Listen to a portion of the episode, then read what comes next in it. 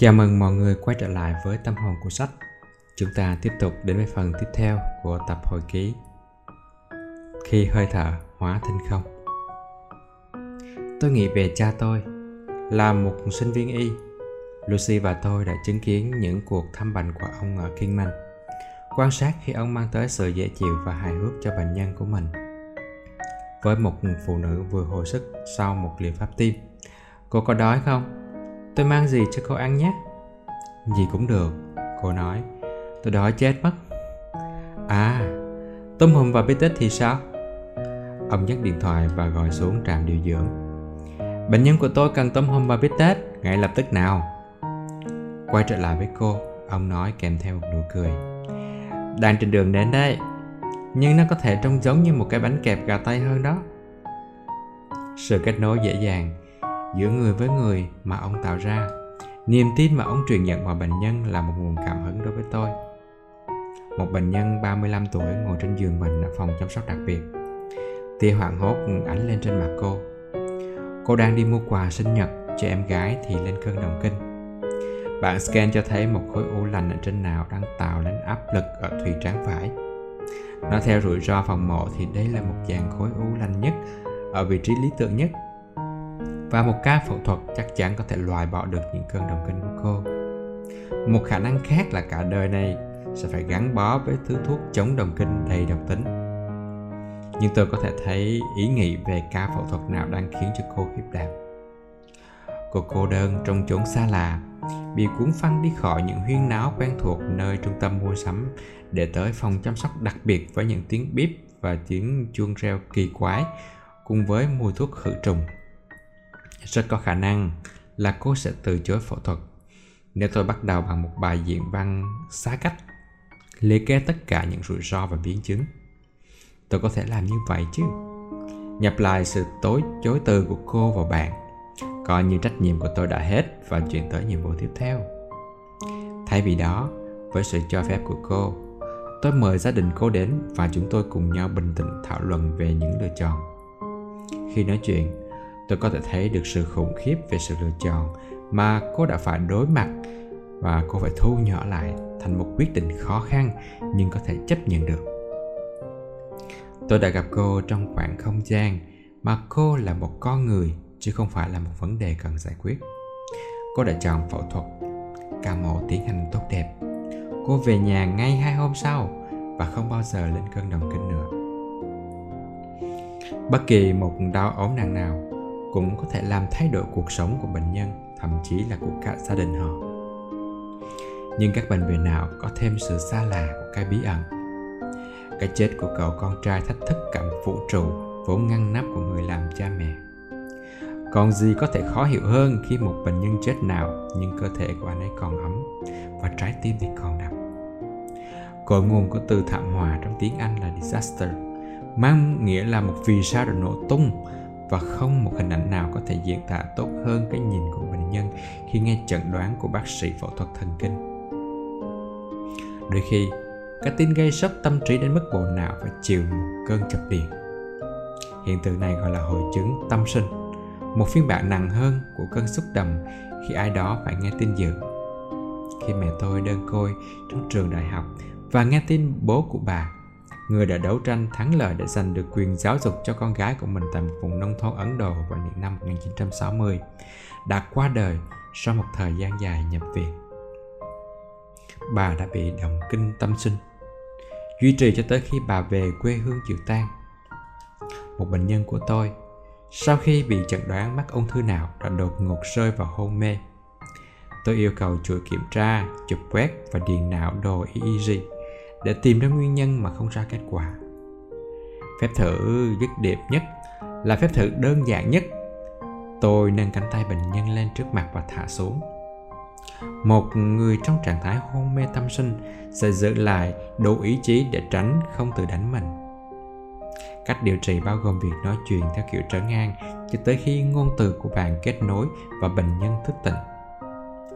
Ung thư não thường có hai loại đó là ung thư sơ cấp sinh ra trong não và loại di căn từ đâu đó trong cơ thể thường là phổi phẫu thuật không chữa được bệnh nhưng nó có thể kéo dài được cuộc sống Đối với hầu hết mọi người, ung thư não hứa hẹn cái chết chỉ trong vòng một hoặc có thể hai năm là cùng. Bà Ly ở tuổi ngũ tuần với đôi mắt màu xanh nhạt đã chuyển đến chỗ tôi hai ngày trước từ một bệnh viện gần nhà cách đây khoảng một năm rưỡi cây số. Chồng của bà, áo sơ mi kẻ sọc, cài trong chiếc quần jean nhăn, đứng ngay cạnh giường đang bồn chồn sờ nhận cưới trên tay. Tôi giới thiệu bản thân và ngồi xuống. Bà kể cho tôi nghe câu chuyện của mình. Vài ngày trước bà cảm thấy chút tê tê ở cánh tay phải. Sau đó bắt đầu mất dần kiểm soát đến độ nó không thể nổi cài được cúc áo. Bà đến phòng cấp cứu ở địa phương và sợ rằng mình có thể bị đột quỵ bà được chụp cộng hưởng từ ở đó và được chuyển tới đây có ai nói với bà rằng bạn chụp cho thấy điều gì không? Tôi hỏi. Không.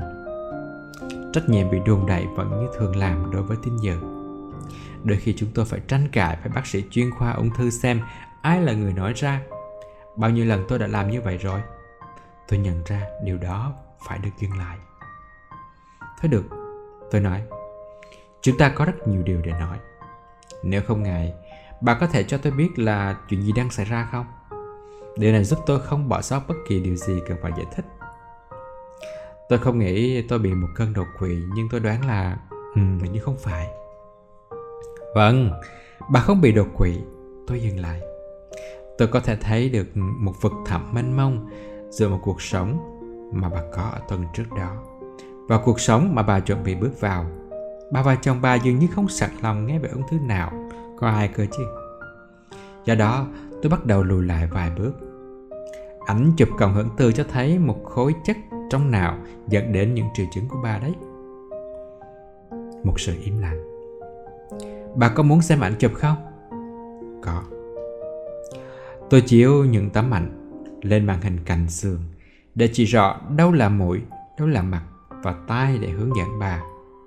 Sau đó tôi kéo lên khối u. Một vòng trắng gần bao quanh tâm chết màu đen. Đó là cái gì vậy? bà ấy hỏi bất kỳ cái gì có thể là một triệu chứng nhiễm khuẩn chúng ta không biết cho đến khi, sau khi phẫu thuật cơ tôi vẫn giữ nguyên ý định đánh lạc hướng câu hỏi, để mặc những lo lắng hiển nhiên lơ lửng trong đầu của họ được cởi bỏ và tôi nói rằng chúng ta không biết chắc cho tới khi sau khi phẫu thuật. Tôi bắt đầu. Nhưng trông có vẻ nó như là một khối u nào đấy. Có phải là ung thư không? À phải nói lại là chúng ta không biết chắc chắn cho đến khi nó được cắt bỏ và được xem xét bởi các nhà bệnh lý học. Nhưng nếu buộc phải đoán, thì tôi nghĩ nó đúng đấy. Dựa trên ảnh chụp, không còn nghi ngờ gì rằng đây là một khối u nguyên bào thần kinh đệm một dạng ung thư não tăng triển loại ác tính nhất dù vậy thì tôi hành động một cách nhẹ nhàng thăm dò thái độ từ bà Ly và chồng của bà. Nếu nhắc đến khả năng ung thư nào, tôi không nghĩ rằng họ còn có thể nghe thêm được điều gì khác. Một nồi súp bi kịch tốt nhất nên được chia phần ra bằng thìa. Chỉ rất ít bệnh nhân muốn cả một nồi cùng một lúc, đa số là cần thời gian để tiêu hóa. Họ không hỏi về chẩn đoán, không giống như đối với chấn thương khi bạn chỉ có 10 phút để giải thích và đưa ra các quyết định quan trọng. Tại đây tôi chỉ có thể để mọi việc ổn định. Tôi thảo luận chi tiết những gì đang chờ đợi trong vài ngày kế tiếp. Ca phẫu thuật đòi hỏi điều gì? Chúng tôi sẽ chỉ cào một dạ nhỏ trên đầu của bà để trông thấy mái tóc bà ấy vẫn đẹp. Tay bà ấy sẽ yếu hơn một chút sau ca mổ nhưng rồi sẽ khỏe lại như thế nào? Rằng đây chỉ là bước đầu tiên trong cuộc đua marathon. Rằng nghỉ ngơi là quan trọng. Và rằng tôi không trông chờ họ phải ghi nhớ những gì mà tôi vừa nói và chúng tôi sẽ nói lại sau đó một lần nữa. Sau ca phẫu thuật, chúng tôi lại nói chuyện. Lần này là thảo luận về hóa trị, xạ trị và những dự đoán về tiến triển bệnh. Tại thời điểm này, tôi đã học được vài nguyên tắc cơ bản thứ nhất là thống kê cụ thể dành cho việc nghiên cứu chứ không phải là trong phòng bệnh một thống kê chuẩn, đường cong Kaplan-Meier biểu thị số bệnh nhân còn sống theo thời gian. Nó là thước đo để chúng tôi đánh giá quá trình tiến triển của bệnh. Qua đó chúng tôi hiểu được sự ác liệt của một căn bệnh nào đó. với u nguyên bào thần kinh đệm đường cong sụt dốc mạnh cho đến khi chỉ còn khoảng 5% bệnh nhân sống sót sau 2 năm. Thứ hai là đưa thông tin chính xác một điều quan trọng nhưng luôn cần để lại một khoảng không gian cho hy vọng. Thay vì nói là thời gian sống trung bình là 11 tháng, hay là bà có 95% khả năng ra đi trong vòng 2 năm, thì tôi sẽ nói là hầu hết bệnh nhân sống nhiều hơn là nhiều tháng cho đến đôi năm. Đối với tôi, đây là một mô tả thành thật hơn. Vấn đề là bạn không thể nào nói với một cá nhân nào đó rằng họ ở đâu trên đường cong và bà sẽ chết trong vòng 6 hay là 60 tháng. Tôi tin rằng thật là vô trách nhiệm khi tỏ ra chính xác một cách máy móc hơn mức cần thiết. Những ngụy bác sĩ đưa ra các con số rất cụ thể. Họ là ai? Và tôi tự hỏi, và ai đã dạy cho họ môn thống kê thế nhỉ? Khi nghe tin, bệnh nhân đa phần giữ im lặng. Suy cho cùng, một trong những ý nghĩa nguyên sơ của từ bệnh nhân, tiếng Anh là patient, nghĩa là kiên nhẫn và ý chỉ rằng những người cam chịu khó khăn mà không than vãn. Cho dù vì lòng tự trọng hay do choáng váng, sự im lặng thường chế ngự. Và do đó, nắm chặt tay bệnh nhân trở thành một phương pháp giao tiếp hiệu quả. Một vài người sẽ trở nên cứng rắn ngay lập tức, thường là vợ, chồng của bệnh nhân chứ không phải là chính họ. Bác sĩ, chúng tôi sẽ quyết đấu và chiến thắng nó. Vũ khí chiến đấu khá đa dạng, từ những cầu nguyện, đầu tư tiền bạc cho đến thảo dược hay tế bào gốc. Đối với tôi, sự cứng rắn đó luôn có vẻ mong manh.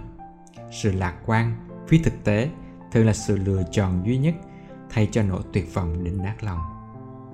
Ở mọi trường hợp, trong tính cấp bách của phẫu thuật thì thái độ hiếu chiến đó là hợp lý. Tại phòng mổ, khối u tố xám dường như là một kẻ xâm lược trong những nếp cuộn hồng hào của não bộ và tôi cảm thấy được sự đe dọa thực sự. Bắt được mày rồi đồ khốn kiếp, tôi lẩm bẩm.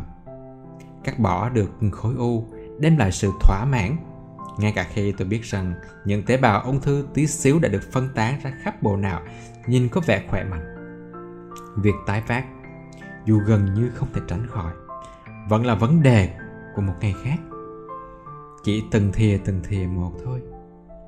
Sự cởi mở trong tính chất quan hệ của con người không có nghĩa là để lộ ra mọi sự thật lớn lao ở đằng sau hậu cung, mà có nghĩa là gặp gỡ bệnh nhân tại vị trí của họ trong điền chính và mang họ càng xa thì càng tốt.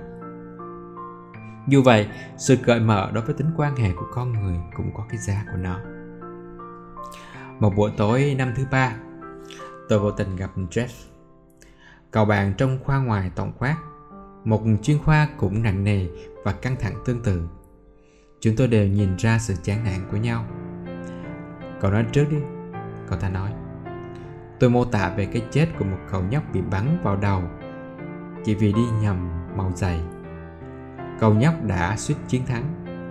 Giữa nhan nhạt những khối u não không thể phẫu thuật và cứu sống ở gần đây, hy vọng của tôi đặt vào cậu bé, nhưng cậu đã không qua khỏi.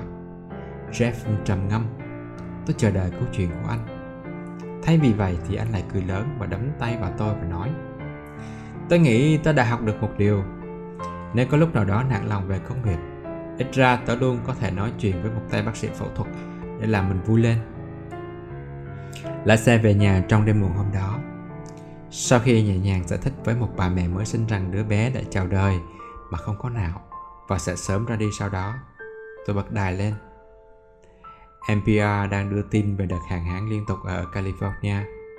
Đột nhiên, nước mắt tôi tuôn trào trên mặt.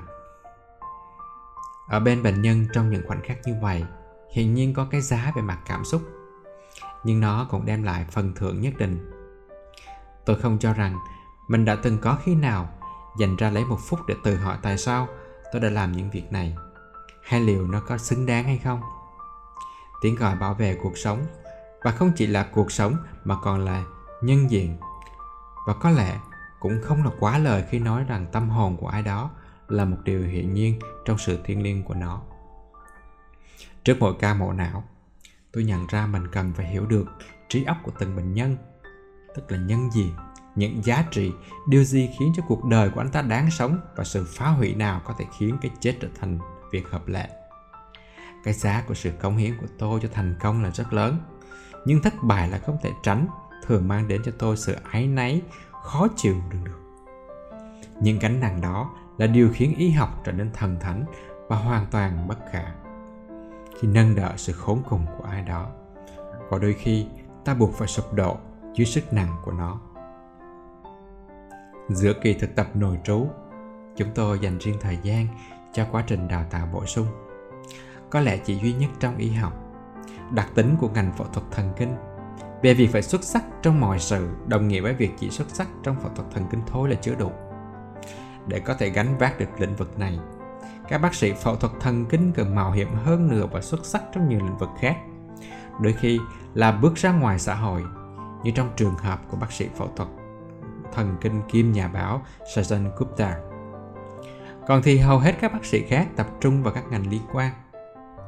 Con đường khắc nghiệt mà cũng vinh quang nhất đó là trở thành bác sĩ phẫu thuật thần kinh kim nhà thần kinh học. Trong năm thứ tư, tôi bắt đầu làm việc ở phòng thí nghiệm Stanford, chuyên sâu vào lĩnh vực khoa học thần kinh vận động cơ bản nhất và sự phát triển của công nghệ bộ phận giả trong thần kinh. Điều này cho phép những bệnh nhân bị tê liệt có thể điều khiển một đai gạt máy tính hay cánh tay robot bằng trí não. Đứng đầu phòng nghiên cứu là một giáo sư trong ngành kỹ sư điện và sinh học thần kinh. Một người ẩn thế hệ thứ hai, thường được mọi người gọi là Vi một cách trìu mến. Vi hơn tôi 7 tuổi, nhưng chúng tôi coi nhau như đồng hữu. Phòng nghiên cứu của anh đã dẫn đầu trên thế giới về khả năng đọc các tín hiệu tới nào. Suy cho cùng, nếu cánh tay robot của bạn không thể cảm nhận được việc nó đang cầm một ly rượu mạnh thế nào, bạn sẽ bóp vỡ rất nhiều ly. Tuy vậy, ứng dụng của việc uh, viết các tín hiệu đi vào não hay là điều biến thần kinh còn rộng hơn thế nhiều. Khả năng điều khiển sự phóng điện, còn gọi là phát xung, thần kinh sẽ cho phép chữa trị một lượng lớn các căn bệnh về tâm thần và thần kinh không thể chữa khỏi hoặc khó chữa hiện nay từ rối loạn trầm cảm cho đến bệnh Huntington, tâm thần phân liệt. Nhưng khả năng là vô hạn. Dẹp phẫu thuật sang một bên. Tôi giờ đây bắt tay và học cách áp dụng những kỹ thuật mới này trong liệu pháp Zen trong một loạt những thí nghiệm lần đầu tiên có mặt trên đời. Sau khi đã ở phòng nghiên cứu khoảng một năm, Vi và tôi gặp nhau trong một buổi nói chuyện hàng tuần. Tôi đã dần yêu thích những cuộc nói chuyện như thế này – Vi không giống như những nhà khoa học mà tôi biết. Anh ấy nhỏ nhẹ và quan tâm sâu sắc đến con người và những nghĩa vụ lâm sàng. Anh thường thú nhận với tôi rằng bản thân anh cũng rất mong muốn trở thành một bác sĩ phẫu thuật thần kinh. Tôi đã học được rằng khoa học cũng là một cái nghề nghiệp đầy tính chính trị, cạnh tranh và ác liệt như bất kỳ một ngành nghề nào khác mà bạn thấy.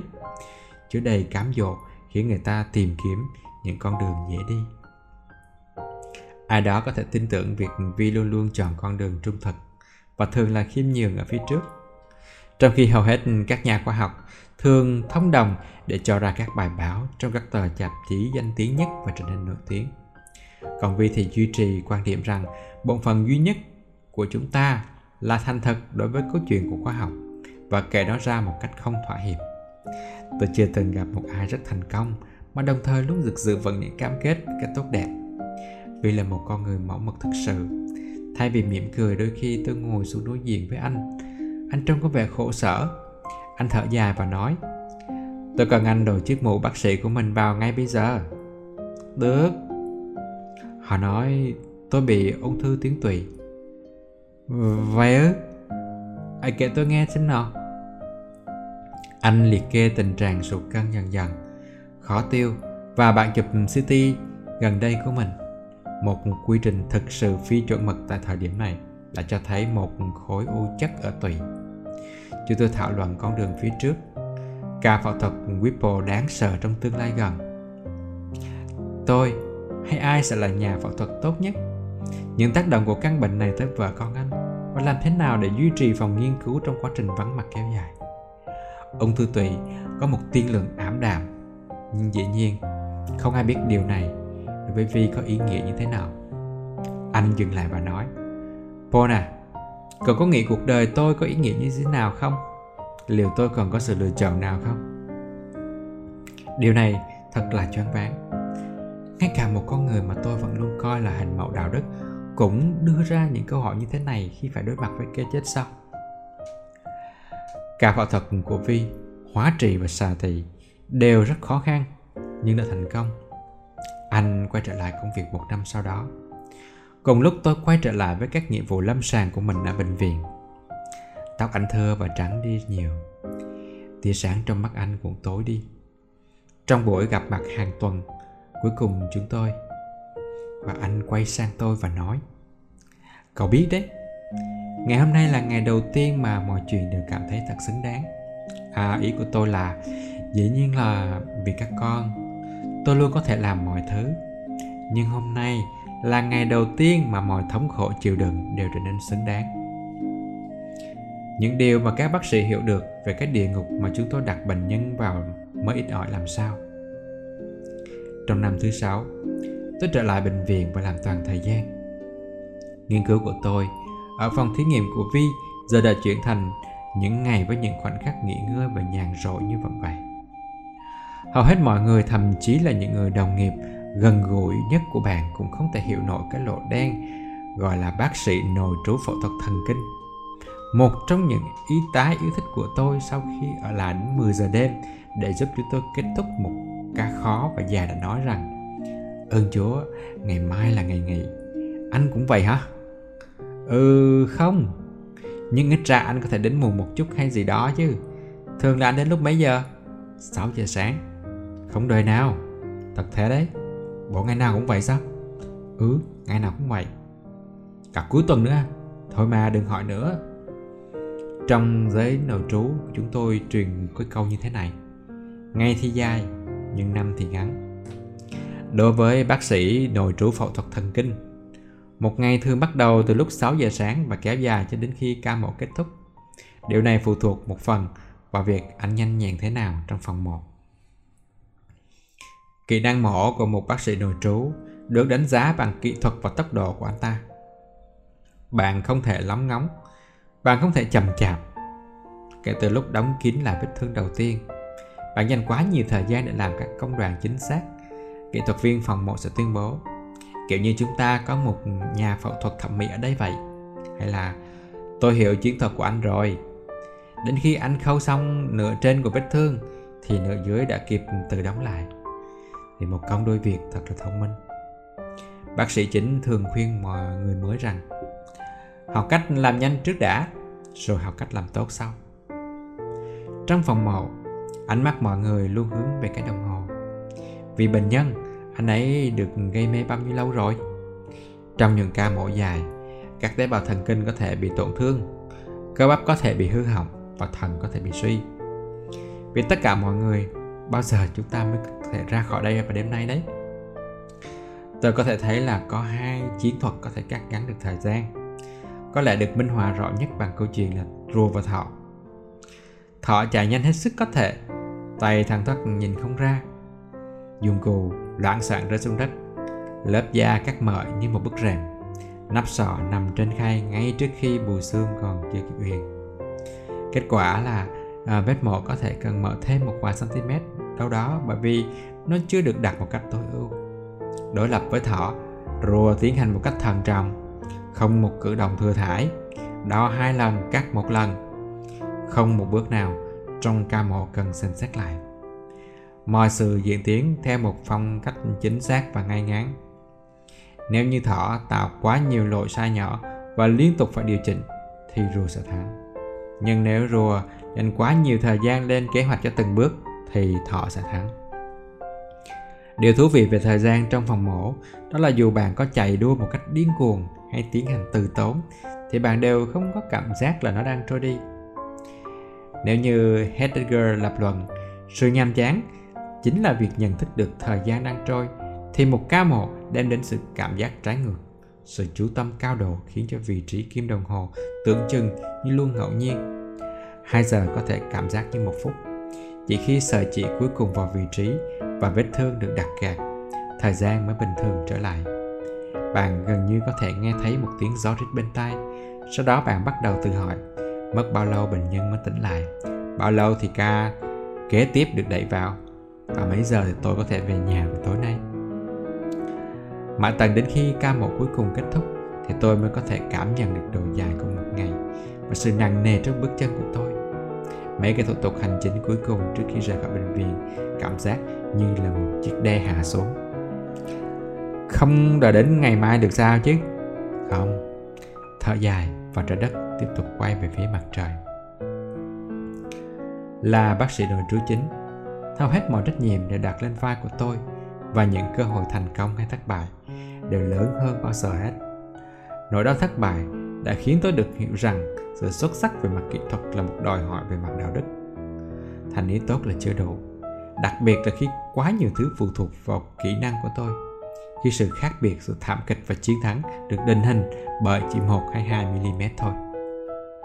Và một ngày, Matthew, cậu bé bị u não, đã từng làm cả khu vòng bệnh viện yếu mến vài năm trước, tái nhập viện.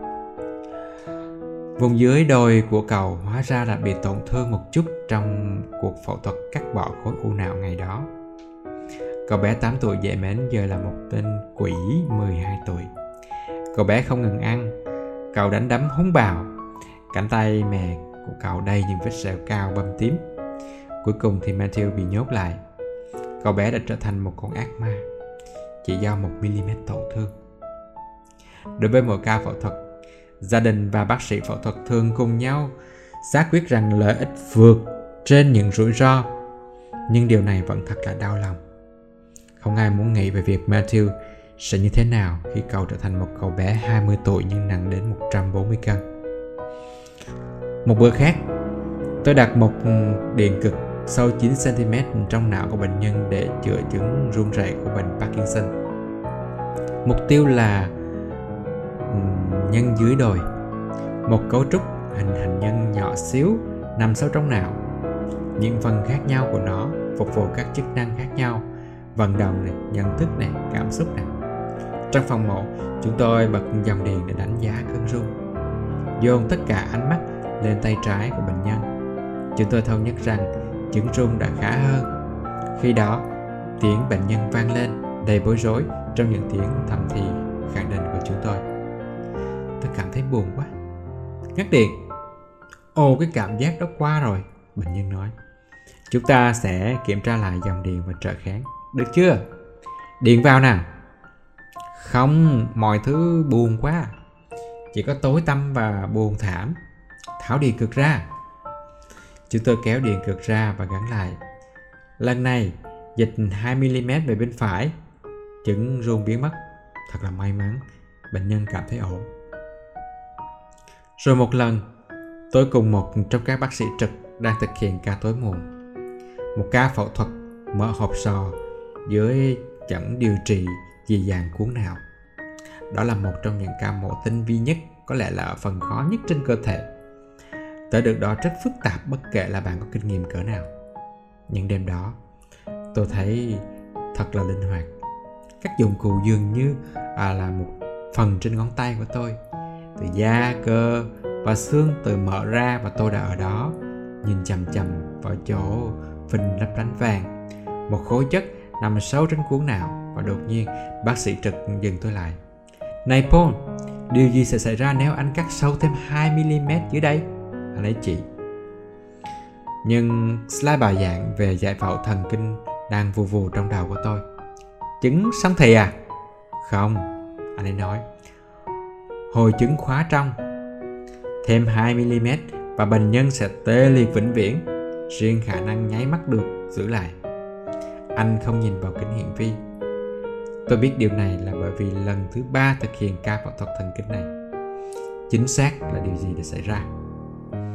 Phẫu thuật thần kinh đòi hỏi sự cam kết đối với tài năng của một con người và sự cam kết đối với nhận diện của một người khác quyết định tiến hành phẫu thuật hay không, bao gồm việc đánh giá khả năng của một ai đó, cũng như ý thức sâu sắc của người đó về bệnh nhân và những gì mà họ coi trọng. Có những vùng não bộ được coi là bất khả xâm phạm, giống như là vỏ não vận động xa cấp. Làm tổn thương nó có thể dẫn đến chứng bại liệt ở một vùng cơ thể bị ảnh hưởng. Nhưng những vùng bất khả xâm phạm nhất của vỏ não phải là những vùng kiểm soát ngôn ngữ. Chúng thường được nằm ở bên trái và thường được gọi là vùng Wernicke và vùng Broca.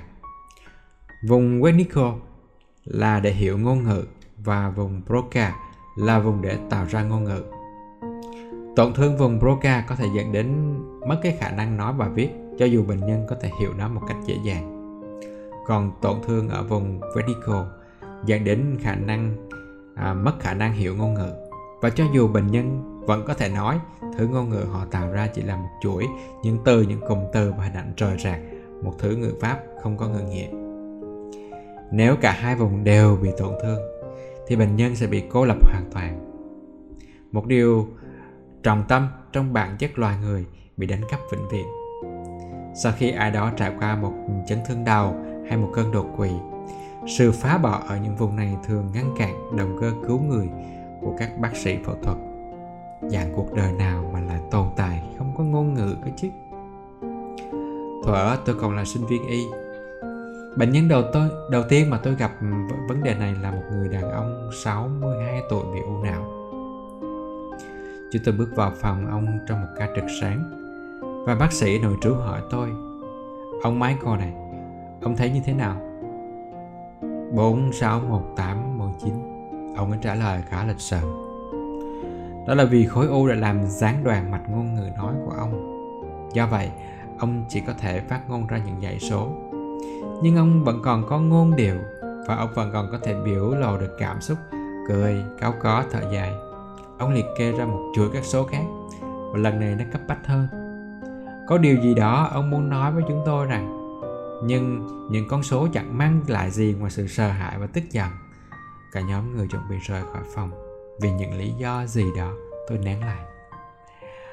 14128 Ông cầu xin nếu lên tay tôi. 14128 Tôi, tôi xin lỗi. 14128 Ông nói đầy vẻ thê lương. Ông nhìn thẳng vào mắt của tôi. Và rồi tôi rời phòng để theo kịp nhóm. Ông ấy chết sau vài tháng. Được chôn theo với một thông điệp gì đó Mà ông dành lại cho thế giới. Khi khối u hay sự dị dạng nào đó tiếp giáp với vùng ngôn ngữ này các bác sĩ phẫu thuật phải rất thận trọng. Họ yêu cầu một loạt những ảnh chụp quét khác nhau, một cuộc kiểm tra tâm lý học thần kinh kỹ lưỡng. Dù vậy, ca mổ phải được thực hiện trong lúc bệnh nhân còn tỉnh táo và nói chuyện. Khi bộ não được phô ra, trước lúc khối u bị cắt bỏ, các bác sĩ phẫu thuật sử dụng một điện cực đầu tròn cầm tay để đưa dòng điện tới vùng nhỏ vô vỏ não trong khi bệnh nhân vẫn đang thực hiện những nhiệm vụ bằng lời nói như nói tên các vật thể, đọc bảng chữ cái, vân vân. Khi điện cực đưa dòng điện tới vùng có tính quyết định của vỏ não, nó phá hủy lời nói của bệnh nhân ABCDE, GG, FGHI, vân vân. Nhờ đó bộ não và khối u được định vị để xác định là phần nào thì có thể cắt bỏ an toàn và bệnh nhân có thể giữ được tỉnh táo trong toàn bộ quá trình bằng việc luôn giữ được cho bận rộn với một tổ hợp những nhiệm vụ bằng lời và các mẫu chuyện nhỏ. Một buổi tối, khi đang chuẩn bị cho một trong những ca như vậy, tôi xem lại hình chụp cộng hưởng từ MRI từ một bệnh nhân và nhận thấy khối u đã hoàn toàn bao phủ các vùng ngôn ngữ không phải là dấu hiệu tốt xem xét lại những ghi chú hội đồng ung thư của bệnh viện đó là một nhóm những chuyên gia về phẫu thuật, u bướu, chẩn đoán hình ảnh và bệnh lý học đều cho rằng đây là ca nếu mổ thì quá nguy hiểm. Một bác sĩ phẫu thuật đâu có thể nào mà lựa chọn được tiếp tục. Tôi có chút phẫn nộ. Ở một vài thời điểm nào đó, công việc của chúng tôi là nói không.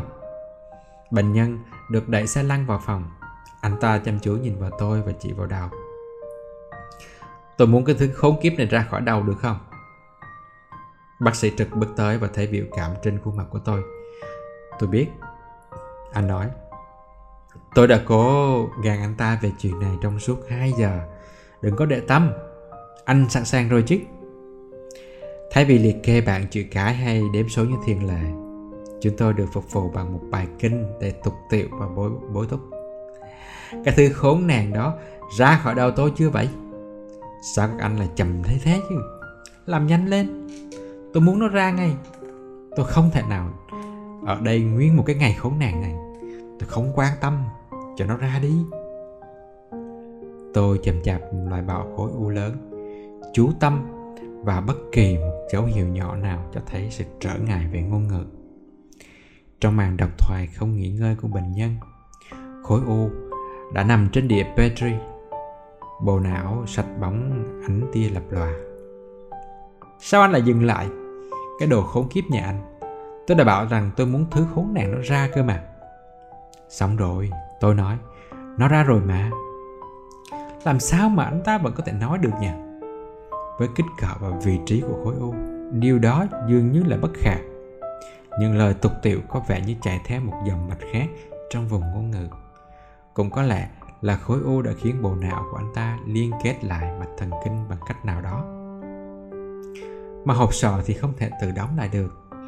Vẫn còn cả ngày mai cho việc suy đoán này nọ. Tôi đã đi tới đỉnh cao của kỳ nội trú. Tôi nắm thành thào những ca phẫu thuật cốt lõi. Nghiên cứu của tôi thu được các giải thưởng cao quý nhất. Công việc chạy về từ khắp mọi nơi trên cả nước. Ở Stanford có một vị trí trùng khớp với mối quan tâm của tôi. Cho một bác sĩ phẫu thuật kiêm nhà khoa học thần kinh tập trung vào các kỹ thuật điều biến thần kinh. Một trong những bác sĩ nội trú trẻ đến gặp tôi và nói Tôi vừa nghe tin từ các sếp. Nếu họ thuê anh, anh sẽ là hướng dẫn chuyên ngành của tôi đấy. Shh, tôi nói. Nói trước là bước không qua đâu nha. Tôi cảm thấy như thể những mạch đơn lẻ về sinh học, về đạo đức, về cuộc sống và cái chết cuối cùng cũng đã bắt đầu đang quyền vào nhau. Nếu không phải thành một hệ thống đạo đức hoàn hảo thì cũng là một thế giới quan rõ ràng, mạch lạc và tôi cảm nhận được vị trí của mình ở trong đó. Bác sĩ làm việc trong những lĩnh vực đòi hỏi trách nhiệm cao, gặp gỡ bệnh nhân tại các khoảnh khắc cong ven, những khoảnh khắc chân thật nhất, nơi sự sống và nhân diện bị đe dọa. Nhiệm vụ của họ bao gồm việc hiểu được điều gì khiến cho cuộc đời của một bệnh nhân nào đó đáng sống và có kế hoạch cứu dưỡng những điều gì đó có thể hoặc nếu không thể thì chấp nhận một cái chết bình an. Quyền lực đó đòi hỏi một trách nhiệm sâu sắc đi kèm với sự tội lỗi và sự cáo buộc lẫn nhau. Điện thoại reo lên khi tôi đang dự hội thảo ở san diego. Là bác sĩ đồng nội trú victoria. Paul hả? Có cái gì đó không hay rồi bỗng tức quằn lại có chuyện gì vậy tôi nói và một sự im lặng phải biết không là jeff anh ấy tự sát rồi cái gì jeff đang chuẩn bị kết thúc học bổng ngoài khoa ở Migrants và cả hai chúng tôi đều bận rộn hết đến kiệt sức. Chúng tôi mất liên lạc. Tôi cố gắng gợi lại lần nói chuyện cuối nhưng mà không thể. Anh ấy, anh ấy đã gặp biến chứng rắc rối và bệnh nhân chết. Đêm qua anh ấy trèo lên nóc của một tòa nhà và nhảy xuống. Tôi không biết làm gì thêm. Tôi cố tìm ra một vấn đề nào đó để làm sáng tỏ thêm vấn đề, nhưng mà không có gì tôi chỉ có thể tưởng tượng ra thứ cảm giác tội lỗi lớn ác như một cơn sóng thủy triều đã nâng anh lên và tung anh ra khỏi tòa nhà đó tôi ước ao một cách tuyệt vọng rằng tôi đã có thể bước cùng anh ra khỏi cửa bệnh viện đêm đó tôi ước chúng tôi có thể thương xót lẫn nhau như trước kia. Tôi ước tôi có thể nói với Jeff những điều tôi đã hiểu về cuộc đời và những lựa chọn của chúng tôi về cuộc đời, và chỉ để lắng nghe những lời khuyên khôn ngoan của anh. Cái chết đến với tất cả chúng ta, đến với chúng ta, với bệnh nhân của chúng ta, đó là đền mạnh của chúng ta. Những cơ thể sống, hầu hết cuộc đời đang sống với sự thụ động về cái chết, đó là điều xảy đến với bạn và những người xung quanh bạn nhưng jeff và tôi đã được đào tạo nhiều năm để có thể chủ động giao chiến với cái chết và để vật lộn với nó như jacob vật lộn với thiên sứ. Và trong khi làm việc đó, trực diện với ý nghĩa của cuộc đời, chúng tôi mang trên mình một ách nặng nề và trách nhiệm trọng đại. Cuộc sống của bệnh nhân và nhân diện của họ có thể nằm trong tay của chúng tôi, song cái chết sẽ luôn chiến thắng. Cho dù bạn có hoàn hảo nhưng nhân gian thì không. Bí kíp là bạn biết rằng cuộc đời đã chơi gian, rằng bạn rồi sẽ phải thua. Rằng đôi tay hay phán đoán của bạn sẽ sơ sẩy, và dù vậy, vẫn cần phải vật lộn để giành chiến thắng cho bệnh nhân của mình. Bạn không bao giờ có thể đạt được sự hoàn hảo, nhưng bạn có thể tin vào đường tiềm cần của mình nhờ những gì mình không ngừng hướng tới. Phần 2 không dừng cho tới khi chết. Michael de Monta đã nói như thế này nếu tôi là một nhà văn, tôi sẽ biên soạn một cuốn sổ sinh tử, kèm theo một dòng ghi chú về những cái chết khác nhau của loài người. Ai dạy con người cách chết sẽ đồng thời dạy cho họ cách sống. Nằm cạnh Lucy trên giường bệnh, chúng tôi cùng khóc. Hình chụp CT vẫn sáng trên màn hình của máy tính. Nhân diện của tôi, nhân diện của một bác sĩ đã không còn ý nghĩa gì nữa. Ung thư xâm chiếm nhiều hệ cơ quan. Chẩn đoán đã rõ ràng. Căn phòng lặng lẽ. Lucy nói nàng yêu tôi. Anh không muốn chết, tôi nói. Tôi khuyên nàng nên tái hôn Rằng tôi không thể chịu đựng được Ý nghĩ nàng cô đơn một mình Tôi nói về việc chúng tôi nên xem xét Việc tái thế chấp vay nợ ngay lập tức Chúng tôi bắt đầu gọi điện cho người thân Có một lúc Victoria ghé qua phòng và chúng tôi cùng thảo luận về bản scan Cũng như phương hướng điều trị trong tương lai Khi cô nhắc lại kế hoạch quay lại chương trình nội trú Rồi cô ấy dừng lại Victoria, tôi nói Tôi sẽ không bao giờ quay trở lại bệnh viện này với vai trò của một bác sĩ. Cô không nghĩ vậy sao? Một chương trong cuộc đời tôi dường như đã kết thúc, mà có lẽ là cả cuốn sách này đã khép lại. Thay vì trong vai một mục sư trợ giúp con người bước qua những biến đổi của cuộc đời, tôi thấy mình chỉ như một chú cừu non lạc lối và ngơ ngác. Căn bệnh nguy hiểm không chỉ có tính chất thay đổi cuộc đời, mà nó còn phá tan nữa chẳng giống như một lệ hiển linh luồng sáng dữ dội soi rọi. Những gì có nghĩa mà gần như ai đó đã dồi bom trên con đường phía trước? Giờ tôi phải tìm cách vượt qua nó. Em trai tôi Steven đến bên giường bệnh. Anh đã đặt, anh đã gặt hái khá nhiều rồi. Cậu ấy nói, anh biết mà, nhưng tôi thì thở dài. Cậu ấy có ý tốt, nhưng lời lẽ thì đầy trống rỗng. Cuộc sống của tôi đã để dành để xây dựng tiềm năng. Thứ tiềm năng nó đã trở thành bất khả. Tôi đã lên kế hoạch thật nhiều và gần như đạt được mọi thứ. Thân thể suy nhược, thứ tương lai mà tôi đã tưởng tượng cùng với nhân diện cá nhân tôi sụp đổ và tôi đã phải đối mặt với cùng một tình thế khó khăn về sự tồn tại giống như những bệnh nhân của mình chẩn đoán ung thư phổi là chắc chắn một tương lai được lên kế hoạch tỉ mỉ và khó khăn lắm mới đạt được như đã không còn tồn tại nữa. Cái chết vốn rất quen thuộc với tôi trong công việc, nay lại ghé thăm riêng tôi. Ta ở đây, mặt đối mặt, vậy mà dường như không thể nhận ra điều gì về nó. Tại một ngã tư đường, nơi lẽ ra tôi có thể nhìn và theo dõi dấu chân của vô số bệnh nhân tôi đã từng chữa trị. Thay vào đó, tôi chỉ thấy một sa mạc trắng lập lòe đầy trống rỗng khắc nghiệt. Như thể một cơn bão đã xóa bỏ mọi dấu vết quen thân. Mặt trời đã lặn. Tôi sẽ xuất viện vào sáng ngày hôm sau. Một buổi hẹn với bác sĩ ung thư đã được lên lịch trong tuần này. Nhưng người ta nói cô ấy sẽ ghé thăm tôi vào buổi tối hôm trước đó trước khi tôi chạy đi đón lũ trẻ, tên của cô là emma Howey và cô muốn gửi lời chào trước buổi hẹn đầu tiên tại văn phòng Tôi biết một chút về Emma. Tôi đã từng chữa trị cho một vài bệnh nhân của cô ấy trước đó.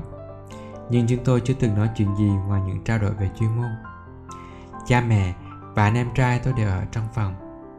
Lucy ngồi bên giường và nắm tay tôi. Cửa mở và Emma bước vào. Áo choàng trắng để lộ dấu vết mệt mỏi của một ngày dài nhưng nụ cười cô tươi trẻ. Theo sau cô là đồng nghiệp, một bác sĩ nội trú.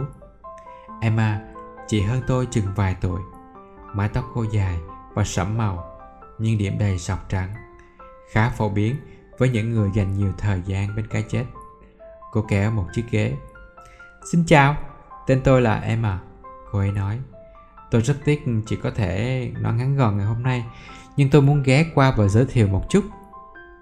Chúng tôi bắt tay. Cánh tay tôi xoắn trong dây chuyền tĩnh mạch. Cảm ơn vì đã ghé qua Tôi nói. Tôi biết cô còn phải đi đón lũ trẻ nữa. Đây là gia đình tôi. Cô gật đầu chào Lucy. Anh em trai và cha mẹ của tôi. Tôi rất tiếc vì chuyện này sẽ đến với anh, cô ấy nói. Với tất cả mọi người ạ, à, sẽ còn nhiều thời gian để nói chuyện này trong vài ngày tới Tôi đã bắt đầu và làm một số xét nghiệm trên mẫu ô của anh Điều đó sẽ giúp cho định hướng điều trình.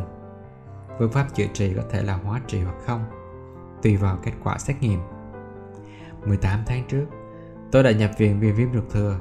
Khi đó tôi được đối xử không phải như một bệnh nhân mà là một đồng nghiệp, gần như chỉ đạo chuyên môn cho chính trường hợp của mình. Hiện tôi đã nghĩ đến điều tương tự. Tôi biết không phải lúc. Tôi tiếp tục nói, nhưng tôi muốn nói về đường tỷ lệ sống Kaplan-Meier. Không, cô ấy nói, hoàn toàn không. Và một sự im lặng. Trời ơi, tại sao cô ấy dám?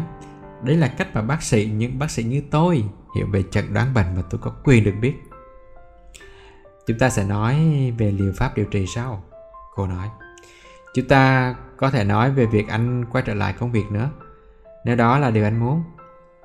Nhóm kết hợp hóa trị truyền thống có thể là cả với Avastin có tỷ lệ tổn thương thần kinh ngoài biên cao. Do đó chúng ta có lẽ nên đổi sang uh, cisplatin sang là các podaltin để đó giúp bảo vệ thần kinh của anh tốt hơn. Vì dù sao anh cũng là một bác sĩ phẫu thuật. Hả? Quay trở lại công việc á?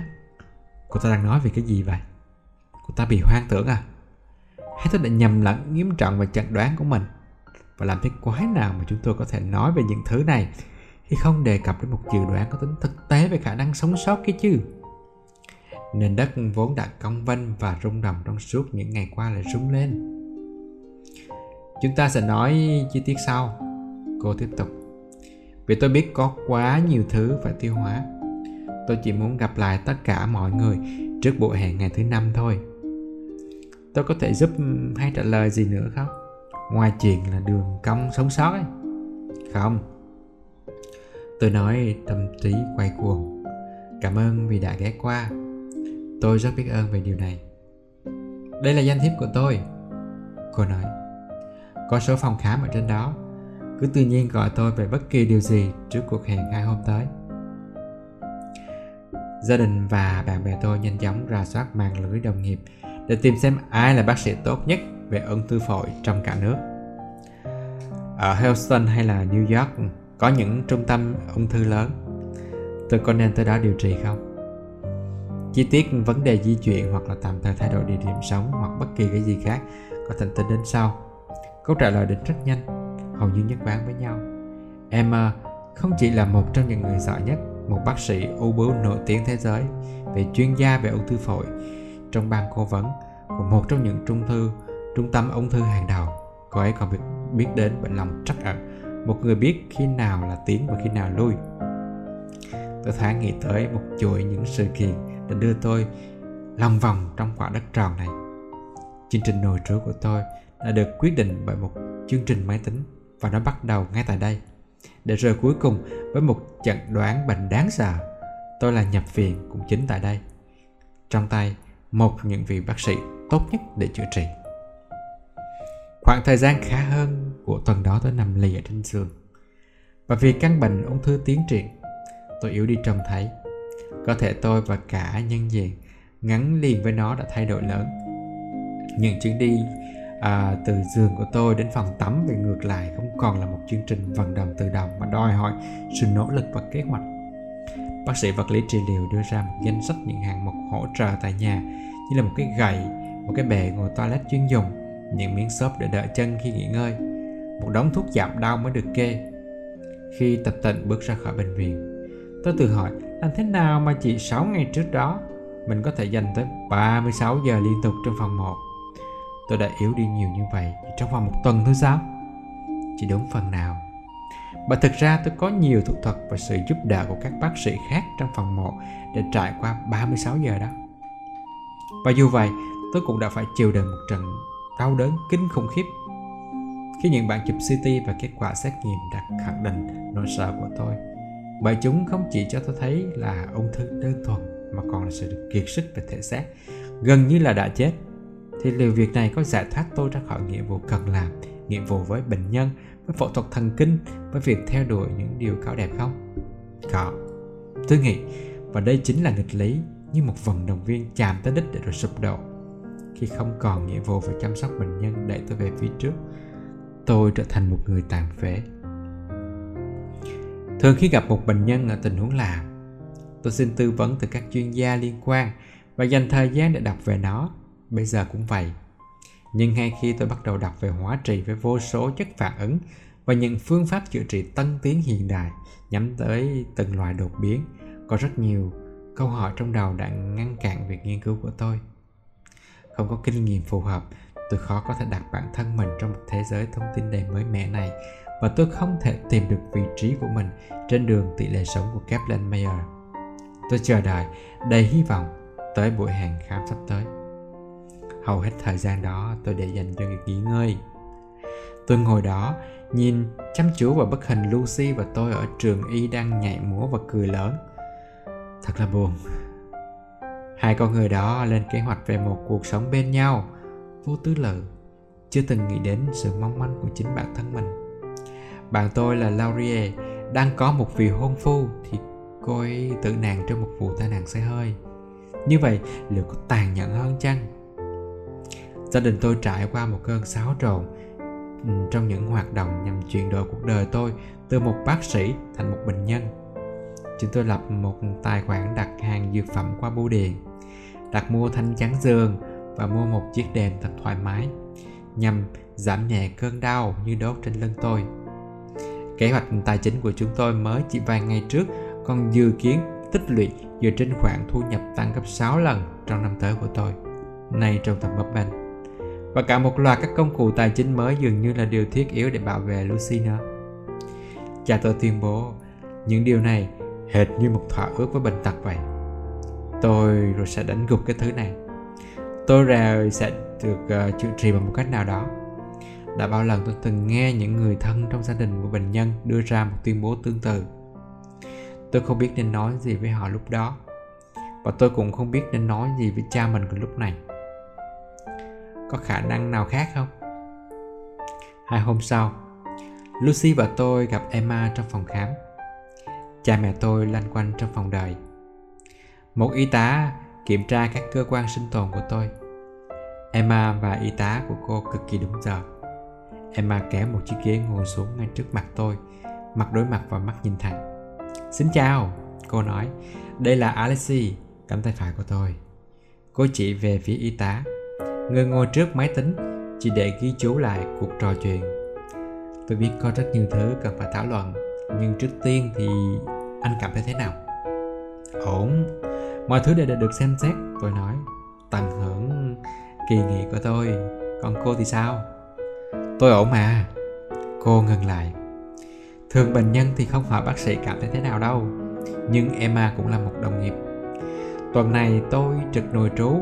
Anh biết thế nào rồi đấy? Cô mỉm cười. Lucy và tôi đều biết Các chuyên gia về bệnh nhân ngoài trú Và luân phiên trực nội trú Thế là cộng thêm vào vài giờ làm việc trong một ngày đã quá bận rộn. Sau vài câu xã giao, Chúng tôi bắt đầu một cuộc thảo luận thoải mái về thực trạng nghiên cứu ung thư phổi. Cô nói có hai con đường phía trước. Phương pháp truyền thống là làm hóa trị. Nhìn chung là nhằm vào các tế bào phân chia nhanh chóng, chủ yếu là tế bào ung thư, nhưng cũng có thể có cả những tế bào trong tủy xương, nang tóc và ruột tương tự như thế. Emma khái quát số liệu và các lựa chọn dạng dại như thế đối với một ừ, bác sĩ khác. Nhưng một lần nữa từ chối không đề cập đến đường tỷ lệ sống Kaplan-Meier các liệu pháp mới cũng đang được phát triển nhắm tới những ờ, uh, khuyết hụt phân tử đặc trưng của bản thân ung thư. Tôi đã nghe tin đồn về những nỗ lực này. Từ lâu nó đã là chiếc chén thánh trong công cuộc nghiên cứu ung thư. Và thật ngạc nhiên khi biết đã có tiến bộ đến giường ấy những phương pháp chữa trị này có vẻ như đã mang đến khả năng sống sót dài hơn cho một số bệnh nhân hầu hết kết quả xét nghiệm của anh thì đã có rồi emma nói anh có đột biến à, PI3K nhưng vẫn chưa ai biết nó có ý nghĩa gì. À, xét nghiệm cho thấy là loài đột biến phổ biến nhất ở những bệnh nhân như anh thì vẫn đang tiến hành. Tôi đoán rằng anh có cái này và trong trường hợp đó thì có một loại thuốc, nó là Taseva. Anh có thể uống nó thay vì làm hóa trị. Kết quả sẽ tới trong ngày mai, thứ sáu. Nhưng nếu anh ốm quá thì tôi sẽ làm hóa trị cho anh ngay từ thứ hai, trong trường hợp xét nghiệm kỳ lạ nó là âm tính ngay lập tức tôi cảm thấy sự thân thiết để chính xác là cách mà tôi tiến hành trong một phẫu thuật thần kinh, luôn có kế hoạch ABC. Đối với hóa trị thì quyết định của chính chúng ta sẽ là carbolatin và cisplatin. Những nghiên cứu độc lập tiếp xúc trực tiếp cho thấy là carbon platin được dung nạp tốt hơn và cisplatin có khả năng mang tới kết quả tốt hơn nhưng cũng độc tính hơn. Đặc biệt là đối với hệ thần kinh, dù rằng mọi dữ liệu đã khá cũ và không có sự so sánh trực tiếp nào giữa hai loài trong chế độ hóa trị hiện tại. Anh có suy nghĩ gì không? Tôi không lo lắng về việc bảo vệ đôi tay cho phẫu thuật. Tôi nói, có nhiều việc tôi có thể làm trong đời. Nếu không có đôi tay, tôi có thể kiếm việc khác hoặc là làm việc hoặc là cái gì đó. Cô dừng lại. Tôi hỏi anh điều này. Việc phẫu thuật có quan trọng với anh không? Đó có phải là điều anh muốn làm không? Dĩ nhiên rồi. Tôi đã dành thời gian một phần ba cuộc đời của mình cho nó cơ mà. Ok ok ok. Vậy thì tôi định gợi ý chúng ta tiến hành với carbon platin. Tôi không nghĩ điều này sẽ thay đổi khả năng sống sót mà nó có thể ảnh hưởng rất nhiều đến chất lượng cuộc sống của anh. Anh có câu hỏi nào khác không? Cô có vẻ rõ ràng về con đường chúng tôi sẽ đi và chúng tôi sẽ rất vui được đi theo. Có lẽ tôi đã bắt đầu cho phép bản thân mình tin tưởng rằng việc quay trở lại phẫu thuật là hoàn toàn có thể. Tôi cảm thấy mình được thả lỏng một chút. Tôi bắt đầu hút thuốc được chứ, tôi đùa. Lucy cười và Emma nhớ mày. Không, có câu hỏi nào nghiêm túc không? Vậy thì về đường cấp lên Mayor? Thôi thôi thôi thôi, chúng ta sẽ không thảo luận về đó. Tôi không hiểu sự kháng cự của cô. Suy cho cùng thì tôi là một bác sĩ quen thuộc với những thống kê đó. Tôi cũng có thể tự mình tìm kiếm. Mà đó là điều mà tôi sẽ làm. Thôi được, tôi nói. Và tôi nghĩ là mọi việc đã khá rõ ràng rồi. Chúng tôi sẽ đợi tin của cô vào ngày mai về kết quả của xét nghiệm đấy. Nếu đúng thì chúng ta sẽ bắt đầu với Taseva. Còn nếu không, chúng ta sẽ bắt đầu hóa trị vào ngày thứ hai. Được. Có một điều nữa mà tôi muốn anh biết thế này. Hiện tại tôi cũng là bác sĩ của anh và bất kỳ vấn đề nào anh gặp phải kể cả trong việc chăm sóc sức khỏe thông thường thì hãy tìm đến chúng tôi trước. Lại một lần nữa, tôi cảm thấy sự thân thiết nhói lên. Cảm ơn, tôi nói. Chúc may mắn trong công việc của khoa bệnh nhân nội trú nha.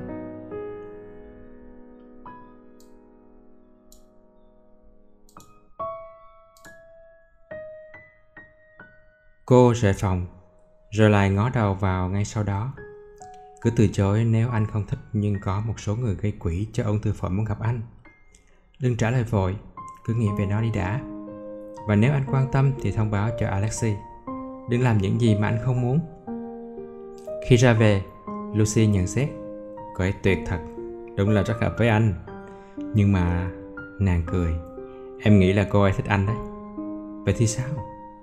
À, có một nghiên cứu cho rằng các bác sĩ thường dễ chẩn đoán sai cho bệnh nhân mà họ quan tâm về mặt cá nhân. Trong những thứ mà chúng ta phải lo lắng, thì anh nghĩ cái đó nằm ở điểm tứ phân vị cuối cùng. Tôi cười nói. Tôi bắt đầu nhận ra việc đến thật gần với sự hữu hạn của cuộc đời đã làm thay đổi mọi thứ và cũng không thay đổi gì cả. Trước khi căn bệnh ung thư được phát hiện, tôi biết rằng một ngày nào đó tôi sẽ chết. Tôi chỉ không biết là bao giờ. Sau chẩn đoán tôi vẫn biết rằng một ngày tôi sẽ chết và vẫn không biết là bao giờ. Nhưng giờ đây tôi thực sự biết là nó sẽ đến sớm thôi. Đây không phải là một vấn đề khoa học. Thực tế của cái chết làm rối loạn hết thảy. Vậy nhưng cũng không còn con đường sống nào khác. Rất chậm rãi màn sương mù về kiến thức y học đang dần tan. Ít nhất giờ đây tôi đã có đủ thông tin để có được ừ, thông tin để đào sâu vào các nghiên cứu khoa học. Dù rằng các con số có vẻ khá mù mờ, việc trong người mang theo một đột biến EGFR tính trung bình ra thì có vẻ như kéo dài thêm một năm sống sót và đi kèm với khả năng sống lâu hơn. Còn nếu không mang đột biến này, thì bệnh nhân có tới 80% nguy cơ là chết trong vòng 2 năm. Làm rõ được phần đời còn lại của tôi sẽ là một quá trình đây mà. Vào ngày hôm sau, lucy và tôi tới ngân hàng tinh trùng để bảo quản các sao tự và xem xét các lựa chọn. Chúng tôi vẫn thường mong sẽ sinh con khi tôi kết thúc chương trình nội trú. Nhưng mà giờ đây thì thuốc trị ung thư có thể có những tác động chưa biết tới đến tinh trùng. Do đó, để bảo quản khả năng có con, chúng tôi cần phải trữ đông tinh trùng trước khi tôi bắt đầu trị liệu. Một người phụ nữ trẻ giới thiệu cho chúng tôi hàng loạt các phương pháp chi trả và lựa chọn đối với việc lưu trữ cùng với các hình thức quy định hợp pháp về quyền sở hữu. Trên bàn cô là vô số tờ rơi sặc sỡ về các chương trình cuộc chơi cho những người trẻ tuổi bị mắc bệnh ung thư. Nhóm diễn kịch ứng tác, nhóm a cappella, những đêm nhạc sống, vân vân và vân vân. Tôi ghen tị với khuôn mặt hạnh phúc của họ vì biết rằng về mặt thống kê thì có lẽ họ đều mắc phải các dạng ung thư dễ chữa trị và có triển vọng sống khả quan. Chỉ có một phần rất nhỏ những người 36 tuổi mắc bệnh ung thư. Đúng, tất cả các bệnh nhân ung thư đều không may mắn. Nhưng có những loại ung thư này và cũng có những loại ung thư khác mà những người cực kỳ không may mắc phải. Khi được đề nghị làm rõ vấn đề xử lý tinh trùng, nếu một trong hai chúng tôi chết đi, ai sẽ là người sở hữu chúng một cách hợp pháp? Nước mắt bắt đầu rơi đầy trên khuôn mặt của Lucy. Từ hy vọng xuất hiện trong tiếng Anh khoảng 1.000 năm trước đây, biểu thị sự kết hợp giữa tự tin và tham vọng. Nhưng thứ mà tôi đang ham muốn đó là sự sống, thì lại không phải là thứ mà tôi dám chắc đó là cái chết. Khi tôi nói về hy vọng, phải chăng điều tôi thực sự muốn nói là dành một chút cho những ham muốn vô căn cứ? Không. Những thống kê y tế không chỉ mô tả các con số như tỷ lệ sống trung bình chúng còn đo sự tự tin của chúng ta và các con số bằng các công cụ như mức độ đáng tin khoảng tin cậy và giới hạn tin tưởng do đó, điều tôi thực sự muốn nói là dành một chút cho kết quả không chắc chắn về mặt thống kê nhưng vẫn có vẻ đáng tin khả năng sống sót nằm ở khoảng tin cậy 95%. Đó có phải chính là hy vọng không? Liệu chúng ta có nên chia đường cong thành các khúc đoàn cuộc sống từ bị hà gục tới bi quan, tới có vẻ thực tế và đầy hy vọng tới hoang tưởng? Chẳng phải con số chỉ là con số hay sao? Hay là chúng ta đều không cưỡng lại được? Hóa ra, mối quan hệ của tôi với thống kê thay đổi ngay khi tôi trở thành một con số thống kê. Trong thời gian nội trú, tôi được ngồi bên vô số bệnh nhân và người thân của họ để nói về những tiên lượng tàn nhẫn. Đây là một trong những công việc quan trọng nhất mà bạn làm trong vai trò của một bác sĩ. Sẽ dễ dàng hơn nếu bệnh nhân đã 94 tuổi, đang trong giai đoạn cuối của bệnh mất trí đi kèm với chứng chảy máu não nghiêm trọng. Nhưng đối với những người như tôi, bệnh nhân có 36 tuổi mà chẩn đoán mắc ung thư nan y thì thực sự không có mấy lời dành cho họ. Lý do bác sĩ không cho bệnh nhân biết những tiên lượng cụ thể không hẳn là vì họ không thể. Chắc chắn rằng nếu mong đợi của bệnh nhân ở đâu đó rất xa ngoài phạm vi có thể, vì như ai đó muốn sống đến 130 tuổi, hay ai đó nghĩ rằng chấm lành trên da là dấu hiệu của một cái chết đang đến gần, thì bác sĩ sẽ là người được ủy thác để kéo mong đợi của họ trở về với khoảng khả thi. Điều bệnh nhân kiếm tìm không phải là mớ kiến thức khoa học, mà là các bác sĩ về cung cấp cho họ tính xác thực về sự sống mà họ buộc phải tự tìm ra những chìm quá sâu trong các con số thống kê giống như cố gắng giải tỏa cơn khát bằng nước muối vậy nỗi lo lắng khi đối mặt với các cái chết không tìm thấy phương thuốc chữa trị trong xác suất thống kê. Khi trở về từ ngân hàng tinh trùng tôi nhận được một cuộc điện thoại thông báo rằng mình quả thật có trong người vài dạng đột biến có thể chữa được. Hóa trị bị hủy bỏ thật là may mắn. Và Taseva loại thuốc viên trắng nhỏ trở thành liều pháp chữa trị cho tôi. Tôi nhanh chóng thấy khỏe hơn. Dù không còn rõ đó là cái gì, nhưng tôi cảm nhận được nó đó là một giọt hy vọng mây mù bao phủ cuộc sống của tôi đã lùi lại thêm vài cm nữa mảnh trời xanh hè hiện rõ hơn trong những tuần kế tiếp khẩu vị của tôi đã quay trở lại tôi tăng cân thêm một chút trên người tôi xuất hiện chứng mụn nhọt nghiêm trọng và đặc trưng, thể hiện phản ứng tốt trong cơ thể. Lucy vẫn luôn yêu làn da mịn màng của tôi, nhưng giờ đây nó lộ rộ và chảy máu không ngừng bởi thuốc làm loạn máu. Bất kỳ phần nào được coi là đẹp trai trong tôi nên đã dần bị tẩy xóa hết. Dù rằng thẳng thắn mà nói thì tôi hạnh phúc vì thấy mình xấu xí nhưng mà còn sống. Lucy nói nàng vẫn yêu làn da của tôi như cũ, mù nhọt và mọi thứ. Nhưng nhân diện của chúng ta không chỉ tạo thành từ não bộ. Tôi vẫn đang phải sống bởi hiện thân của nó. Chàng trai thuở nào say mê các cuộc đi dạo đường dài, cắm trại và chạy bộ. Người thể hiện tình yêu bằng những cái ôm thật chặt. Và người thường tung đứa cháu gái cười khúc khích lên cao. Người đó không còn là tôi nữa. Nhiều nhất thì tôi cũng chỉ có thể đặt mục tiêu trở thành người như vậy một lần nữa thôi. Ở buổi hẹn hai tuần một lần đầu tiên, cuộc thảo luận của emma và tôi chuyển từ chuyện sức khỏe đến các vấn đề mang tính chất sinh tồn hơn.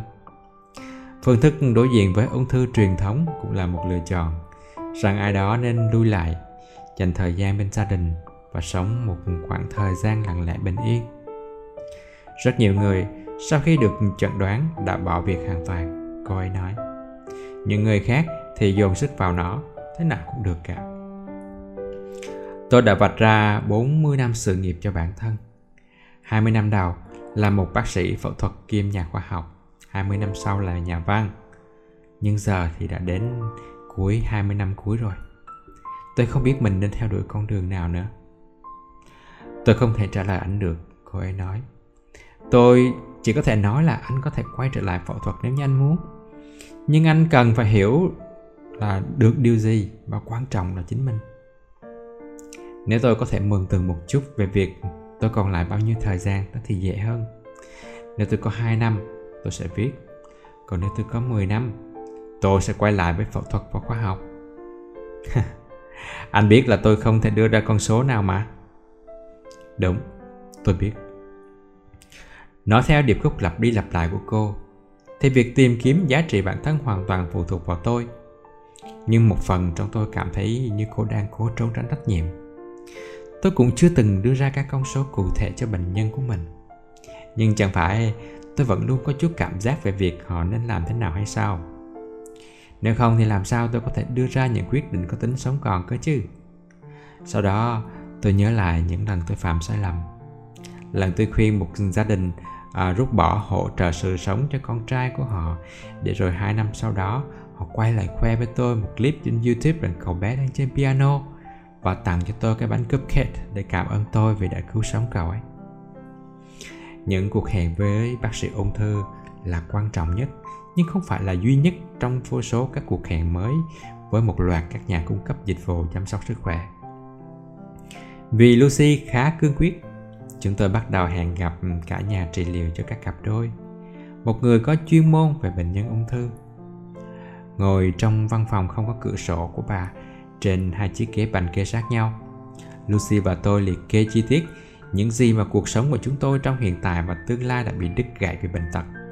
Cả nỗi đau vì việc biết và cả không biết về tương lai. Sự khó khăn trong việc lên kế hoạch và việc không thể luôn ở bên vì nhau. Thành thật mà nói, ung thư đã cứu giúp cuộc hôn nhân của chúng tôi. Hai người đối mặt với chuyện này tốt hơn hẳn bất kỳ một cặp đôi nào mà tôi biết đây. Nhà trị liệu nói vào cuối buổi nói chuyện. Tôi không chắc là mình còn có lời khuyên nào cho anh chị đâu. Tôi cười khi chúng tôi rời đi ít nhất thì tôi cũng lại xuất sắc ở một chuyện gì đó những năm tháng dành cho chăm sóc bệnh nhân nguy kịch đã mang lại trái ngọt Tôi quay sang Lucy, hy vọng nhìn thấy nụ cười của nàng. Nhưng thay vì đó thì nàng lại lắc đầu. Anh không thấy sao? Nàng nói, nắm lấy tay tôi. Nếu chúng ta đã làm tốt nhất rồi, điều đó có nghĩa là chúng ta không thể làm tốt hơn được nữa. Nếu sức nặng của cái chết không thể nhẹ bớt đi, liệu ít ra nó có thể quen thuộc hơn không? Khi tôi được chẩn đoán mang bệnh nan y trong người, Tôi bắt đầu nhìn thế giới qua hai lăng kính. Tôi bắt đầu nhìn cái chết trong cả hai vai trò về bác sĩ và bệnh nhân. Là một bác sĩ tôi biết rằng mình sẽ không tuyên bố ung thư là một trận chiến tôi phải thắng. Hay lại hỏi là tại sao là tôi? Tôi biết rất nhiều về chăm sóc sức khỏe, những biến chứng và các thuật toán chữa trị. Tôi nhanh chóng học được từ bác sĩ của mình qua việc tự tìm hiểu rằng gần đây ung thư phổi giai đoạn 4 là một căn bệnh mà câu chuyện về nó có thể thay đổi lớn. giống như bệnh S ở cuối những năm 1980. Vẫn là căn bệnh chết người nhanh chóng, nhưng đây là lần đầu tiên trong lịch sử các liệu pháp mới nổi có thể mang đến nhiều năm sống sót hơn.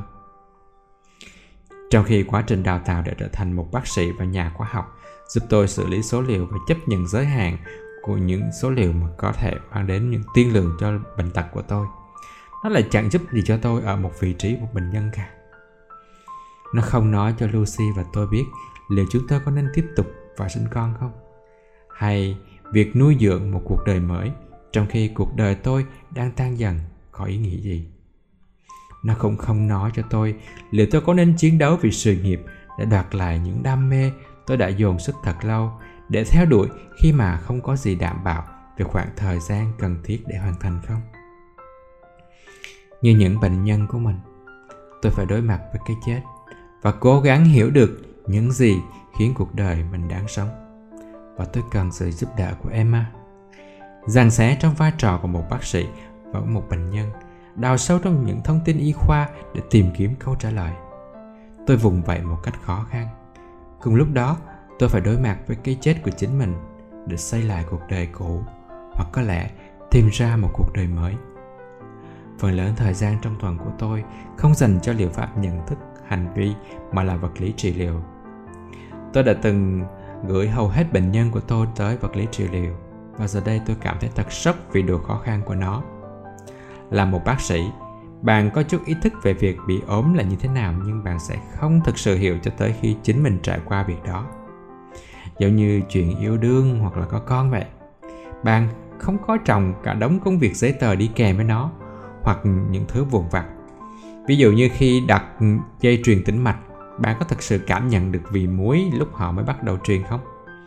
Họ nói với tôi rằng điều này xảy ra với tất cả mọi người, nhưng thậm chí sau 11 năm trong ngành y tôi chưa từng hiểu. Trong vật lý trị liệu tôi thậm chí chưa được à, nhắc tà mà mới chỉ cần nhấc cái chân mình thôi thì đã kiệt sức và bẻ bàn trí não tôi vẫn ổn nhưng tôi không cảm thấy là mình nữa. Cơ thể tôi mong manh và yếu ớt. Có người có thể chạy nửa cự ly marathon này đã là dị vãng rồi. Chứng đau lưng đến nhức nhối có thể tạo hình nhân diện của bạn sự kiệt sức và cơn buồn nôn cũng có thể Kraken Bác sĩ vật lý trị liệu của tôi đã hỏi rằng mục tiêu của tôi là gì. Tôi chọn hai thứ, đạp xe và chạy bộ. Trong tình trạng yếu ớt này, sự quyết tâm vùng lên. Ngày qua ngày, tôi duy trì nó và mỗi một lúc sức khỏe tăng lên cũng có thể mở rộng ra các vùng trời mới. Phiên bản có khả năng của tôi. Tôi bắt đầu thêm vào số lần nâng tà, khối tà và số phút tập luyện để mình tới cực điểm nôn ói sau 2 tháng, tôi có thể ngồi tới 30 phút mà không mệt mỏi. Tôi lại có thể ra ngoài ăn tối với bạn bè. Vào một buổi chiều, tôi và Lucy lái xe trên đường Canada Road, điểm đạp xe yêu thích của chúng tôi. Thường thì chúng tôi đạp xe ở đây. Lòng kiêu hãnh ép tôi phải dẫn thêm một lần nữa. Tôi cố thêm được một gần chục km đoạn tròn. Thành tích này vẫn còn quá xa so với gần 50 cây số ở mùa hè trước, nhưng ít ra thì tôi cũng đã có thể giữ được thăng bằng trên hai bánh. Vậy thì đây là thắng lợi hay là bại trận nhỉ? Tôi bắt đầu mong chờ tới những cuộc gặp cùng với emma. Trong văn phòng của cô, tôi cảm thấy chính mình như một bản thể. Ngoài văn phòng cô, tôi tôi không còn biết mình là ai nữa. Bởi vì tôi không còn làm việc, tôi không cảm thấy là chính mình. Một bác sĩ phẫu thuật, một nhà khoa học, một chàng trai với tương lai rạng rỡ trước mắt. Ở nhà, suy nhược, tôi sợ rằng mình không phải là một người chồng đúng nghĩa đối với lucy. Tôi đã chuyển từ một chủ thể sang một đối tượng trực tiếp ở mỗi câu nói về cuộc đời của mình. Trong triết học thế kỷ 14 từ bệnh nhân đơn giản có nghĩa là đối tượng của hành động. Và tôi cũng cảm thấy mình giống như là vậy. Là bác sĩ, tôi là một tác nhân, một nguyên nhân. Còn khi là bệnh nhân, tôi đơn giản là một đối tượng cho các sự việc xảy đến. Trong văn phòng của emma, lucy và tôi có thể cười đùa, trao đổi vài tiếng lóng của các bác sĩ, tự do nói về hy vọng và ước mơ, cố gắng lắp ráp một kế hoạch để tiến lên phía trước sau hai tháng, emma vẫn mập mờ về bất kỳ một tiên lượng nào và mọi thống kê. Tôi nhắc đến thì cô ấy đều gạt đi bằng những lời nhắc nhở hãy tập trung vào các giá trị của tôi. Dù cảm thấy không thỏa mãn, nhưng ít ra, tôi cũng cảm thấy là một ai đó, một con người, chứ không phải là một thứ gì đó minh họa cho định luật nhiệt động lực học. Đối mặt với cái chết, nhiều quyết định trở về nên gấp gáp, đè nén và không thể trì hoãn đứng đầu trong số đó là lucy và tôi có nên có con không? Cho dù hôn nhân của chúng tôi đã từng căng thẳng ở thời điểm cuối nội trú, nhưng chúng tôi vẫn còn rất yêu nhau. Mối quan hệ của chúng tôi vẫn có ý nghĩa sâu sắc, cùng nhau thấu hiểu và đồng cảm trong những điều quan trọng của cuộc sống. Nếu tính quan hệ của con người tạo ra nền tảng của ý nghĩa, có vẻ như với việc chúng tôi sẽ có con, sẽ thêm vào một khía cạnh khác cho ý nghĩa đó đó là điều mà chúng tôi vẫn thường mong muốn. Và cả hai đều bị thúc đẩy bởi bản năng để vẫn làm điều đó, để bổ sung thêm một chiếc ghế ăn cho chiếc bàn ăn gia đình. Cả hai chúng tôi đều khát khao trở thành cha mẹ. Chúng tôi nghĩ về nhau, lucy hy vọng có thêm vài năm nữa. Nhưng hiểu về tiên lượng bệnh của tôi, nàng cảm thấy việc lựa chọn liệu có muốn trở thành một người cha trong một khoảng thời gian còn lại hay không, nó phải là lựa chọn của tôi anh lo sợ hay buồn bã nhất về điều gì nàng hỏi tôi trong một đêm trên giường đó là rời xa em, tôi nói tôi biết rằng một đứa trẻ có thể mang tới niềm vui cho cả gia đình và tôi không thể nào chịu đựng được khi mường tượng cảnh Lucy không chồng, không con sau khi tôi chết. Nhưng tôi cũng cương quyết với lựa chọn cuối cùng là phải là của cô ấy. Suy cho cùng thì nàng rất có thể sẽ là người phải nuôi con một mình và còn phải chăm sóc cho cả hai chúng tôi khi căn bệnh tiến triển. Liệu có một đứa con có làm sao nhạn khoảng thời gian chúng ta bên nhau không? Nàng hỏi. Liệu anh có nghĩ rằng việc xa lìa con sẽ khiến cho cái chết nó đau đớn hơn không? Kể cả vậy thì chẳng phải vẫn sẽ rất tuyệt sao? Tôi nói. Lucy và tôi đều cảm thấy cuộc đời không phải chỉ là né tránh nỗi đau. như năm trước, tôi phát hiện ra rằng Darwin và Nizem cùng đồng tình trong một chuyện đó là tính chất đặc trưng của sinh vật chính là sự đấu tranh. Nếu không có nó, việc mô tả cuộc sống chỉ giống như vẽ hộ không có sọc vàng vậy. Sau bao nhiêu năm sống chung với việc ừ, việc tự, tôi đã hiểu rằng cái chết dễ dàng nhất không hẳn là cái chết tốt nhất. Thế là chúng tôi quyết định. Gia đình hai bên đều chúc phúc cho chúng tôi. Chúng tôi quyết định có con chúng tôi sẽ tiếp tục sống thay vì chết dần. Bởi vì số thuốc tôi đang dùng, các biện pháp hỗ trợ sinh sản là cách duy nhất. Do đó chúng tôi tới gặp một chuyên gia ở phòng khám nội tiết sinh sản ở Palo Alto. Cô ấy rất có năng lực và chuyên nghiệp nhưng rõ ràng là non kinh nghiệm trong việc điều trị bệnh nhân mắc bệnh hiểm nghèo, trái với bệnh nhân hiếm muộn. Cô nói một cách đều đều, mắt dính lên tính bản kẹp giấy tờ Hai người đã thử có con bao lâu rồi?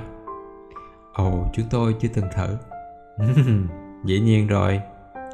Cuối cùng thì cô ấy hỏi. Trong tình huống của hai người, tôi cho rằng các bạn muốn có thai thật nhanh hả? Đúng vậy, Lucy nói. Chúng tôi muốn bắt đầu ngay lập tức. Vậy thì tôi cho là các bạn nên bắt đầu với thủ tính ống nghiệm đấy. Cô ấy nói. Khi tôi nhắc tới việc chúng tôi muốn hạn chế số phôi thai được tạo ra và bị hủy, Cô trông có một chút lúng túng Hầu hết mọi người tới đây đều đặt tính thiết thực lên đầu Nhưng tôi quyết tâm tránh né tình huống mà sau khi tôi chết Lucy phải chịu trách nhiệm với nửa tá số phôi bị mắc kẹt trong một cái tủ đông nào đó. Phần sót lại mang theo bộ gen của cả hai. Sự tồn tại cuối cùng của tôi trên trái đất này mà hủy đi chúng thì quá đau đớn, nhưng cũng không thể làm thành một cái con người tròn vẹn được những tạo tác của công nghệ mà không ai biết đến nên hiểu là như thế nào. Sau vài lần thử thụ tinh nhân tạo cấy vào tử cung, rõ ràng là chúng ta đã có một bậc công nghệ cao hơn. Chúng ta sẽ cần tạo ra ít nhất vài phôi thai trong ống nghiệm và cấy vào tử cung cái nào khỏe mạnh nhất, những phôi khác sẽ chết. Ngay trong bà việc có con trong cuộc sống mới này, cái chết nó cũng đã có phần rồi. 6 tuần kể từ lúc bắt đầu chữa trị là đến hẹn cho buổi chụp CT đầu tiên của tôi để xác định tính hiệu lực của Tasava. Ngay khi tôi ra khỏi máy scan, kỹ thuật viên CT nhìn tôi và nói Này bác sĩ, tôi không định nói điều này nhưng có một cái máy tính ở đằng kia nếu anh muốn nhìn một chút. Tôi tải ảnh lên máy chiếu và gọi vào tên của mình. Mụn nhọt là một dấu hiệu an lành. Sức khỏe của tôi cũng đã cải thiện tốt dù vẫn bị hạn chế bởi chứng đau lưng và sự đuối sức. Tôi ngồi đó, tự nhủ về những gì Emma đã nói. Chỉ cần khối u phát triển rất nhỏ, miễn là chỉ rất nhỏ thôi, cũng có thể coi là thành công rồi. Tôi lặp lại với chính mình rằng u phát triển nhỏ thôi thì cũng đã là tin mừng rồi. Nín thở và nhấn chuột. Ảnh hiện rõ trên màn hình. Hai phổi của tôi vốn đã từng mờ mịt vô số khối u giờ đã sáng rõ trừ một nốt chừng 1 cm ngay bên thùy bên phải. Tôi có thể nhìn thấy cuộc sống của tôi đang lành dần. Có một chút giảm sút rõ ràng về số lượng khối u. Sự nhẹ nhõm tràn khắp người tôi. Căn bệnh ung thư đã ổn định. Khi tôi gặp Emma vào ngày hôm sau, cô ấy vẫn từ chối nhắc đến tiên lượng bệnh nhưng mà cô ấy nói là anh khá rồi. Nên từ giờ chúng ta chỉ cần gặp nhau 6 tuần một lần thôi. Lần tới gặp gỡ chúng ta có thể nói về chuyện cuộc sống của anh sẽ như thế nào. Tôi có thể cảm thấy sự hỗn loạn của những tháng đã lùi xa dần. Cảm giác về một trật tự mới ùa đến. Thứ cảm giác co nén về tương lai bắt đầu được thả lỏng một buổi gặp mặt tại địa phương với những bác sĩ phẫu thuật thần kinh tốt nghiệp từ Stanford diễn ra vào cuối tuần đó và tôi rất mong ngóng cơ hội được nối lại với bản thân tôi trước kia. Dù vậy, việc có mặt ở đó chỉ làm tăng thêm sự đối nghịch trái khoáy về cuộc đời hiện tại của tôi. Tôi bị bao quanh bởi những thành công, khả năng và đam mê, bởi bạn bè và những người đi trước, những người mà cuộc sống đang chạy theo một quỹ đạo không còn là của tôi những thân thể có thể đứng liên tục trong các ca mổ kéo dài tới 8 giờ. Tôi cảm thấy bị mắc kẹt bên trong bài ca Giáng sinh bị đảo ngược. Victoria đang mở ra một hiện tại hạnh phúc, những khoản tài trợ, những lời mời làm việc, các bài báo được đăng. Lẽ ra tôi đang cùng chung hưởng. Bạn bè tôi đang sống trong một tương lai không còn là của tôi. Những phần thưởng mới vào nghề để thăng tiến căn hộ. Không ai hỏi về kế hoạch của tôi thật là nhẹ nhõm bởi tôi chẳng có kế hoạch nào cả. Dù lúc này tôi có thể đi lại mà không cần gầy chống. Sự bất định có tính tê liệt vẫn lờ mờ. Đi về phía trước tôi sẽ là ai và trong bao lâu? Người vô dụng, nhà khoa học hay là giáo viên, nhà đạo đức sinh học à? Hay như Emma đã ám chỉ quay trở lại làm bác sĩ phẫu thuật hay là một ông bố ở sau nhà nhà văn tôi có thể và nên là ai? Là một bác sĩ. Tôi có chút cảm nhận về những gì mà bệnh nhân hiểm nghèo đã phải đối mặt và đây chính là thời điểm tôi muốn ở bên họ để cùng khám phá. Chẳng phải căn bệnh hiểm nghèo này là món quà hoàn hảo cho các chàng trai trẻ à, mà hằng mong thấu hiểu về cái chết hay sao? Có cách nào hiểu được nó tốt hơn việc sống trong nó không? Nhưng tôi không chắc mọi chuyện sẽ khó khăn tới mức nào có biết bao nhiêu dạng địa hình tôi cần phải khám phá, định hình và dừng chân. Tôi thường tưởng tượng rằng công việc của các bác sĩ giống như một cái gì đó kết nối hai phần đường ray xe lửa nhằm đảm bảo một chuyến đi suôn sẻ cho bệnh nhân. Tôi chưa từng tính tới việc phải đối mặt với cái chết của bản thân lại có thể mất phương hướng và chệch choạc đến như vậy. Tôi nghĩ về chính mình ở thời trai trẻ người có lẽ đã muốn rèn rũa, lương tri nhân loại trong lò luyện tâm hồn của tôi. Giờ đây nhìn vào tâm hồn tôi, dù để tôi rèn rũa, lương tri của chính mình, cũng chỉ có một thứ công cụ giòn vỡ và một ngọn lửa đầy yếu ớt. Lạc lối trong mảnh đất hoang vô dạng về sự hữu hạn của đời mình. Vì không tìm thấy chút lực kéo nào trong những địa hạt nghiên cứu khoa học, những chu trình phân tử nội tế bào, những đường cong vô hạn về thống kê tỷ suất sống sót. Tôi bắt đầu đọc lại văn học như là trại ung thư, những kẻ bất hạnh hay Ivan Illich hay tâm hồn và vũ trụ. tôi không ngừng tìm kiếm một vốn từ có thể khiến cái chết có nghĩa để tìm ra cách định nghĩa lại bản thân mình và tiếp tục nhích dần về phía trước đặc quyền của trải nghiệm trực tiếp đã dẫn tôi tôi xa rời văn chương và công việc nghiên cứu nhưng giờ tôi lại cảm thấy để hiểu được những trải nghiệm trực tiếp của bản thân, tôi cần phải dịch ngược chúng thành lời. Hemingway mô tả quá trình này theo cách tương tự. Thu lượm những trải nghiệm phong phú, sau đó lui mình về để suy tư và viết về chúng. Tôi cần chữ nghĩa để tiến lên về phía trước.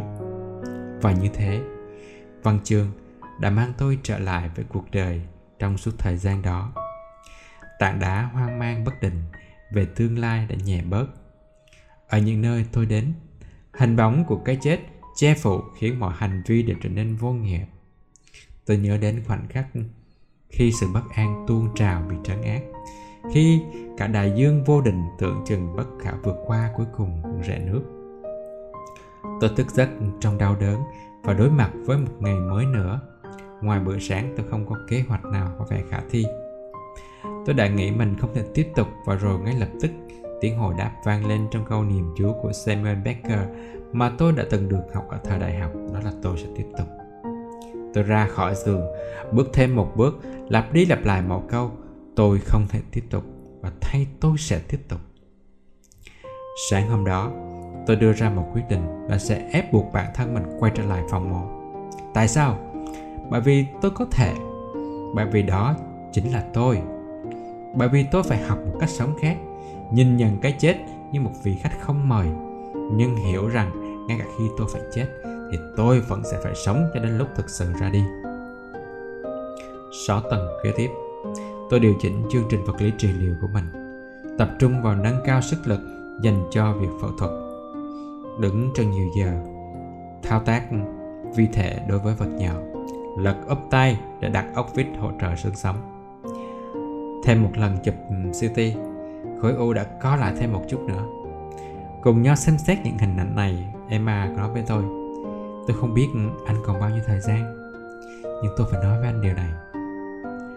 Có một bệnh nhân tới trước anh, ngày hôm nay đã dùng Taseva trong 7 năm mà không gặp vấn đề gì cả.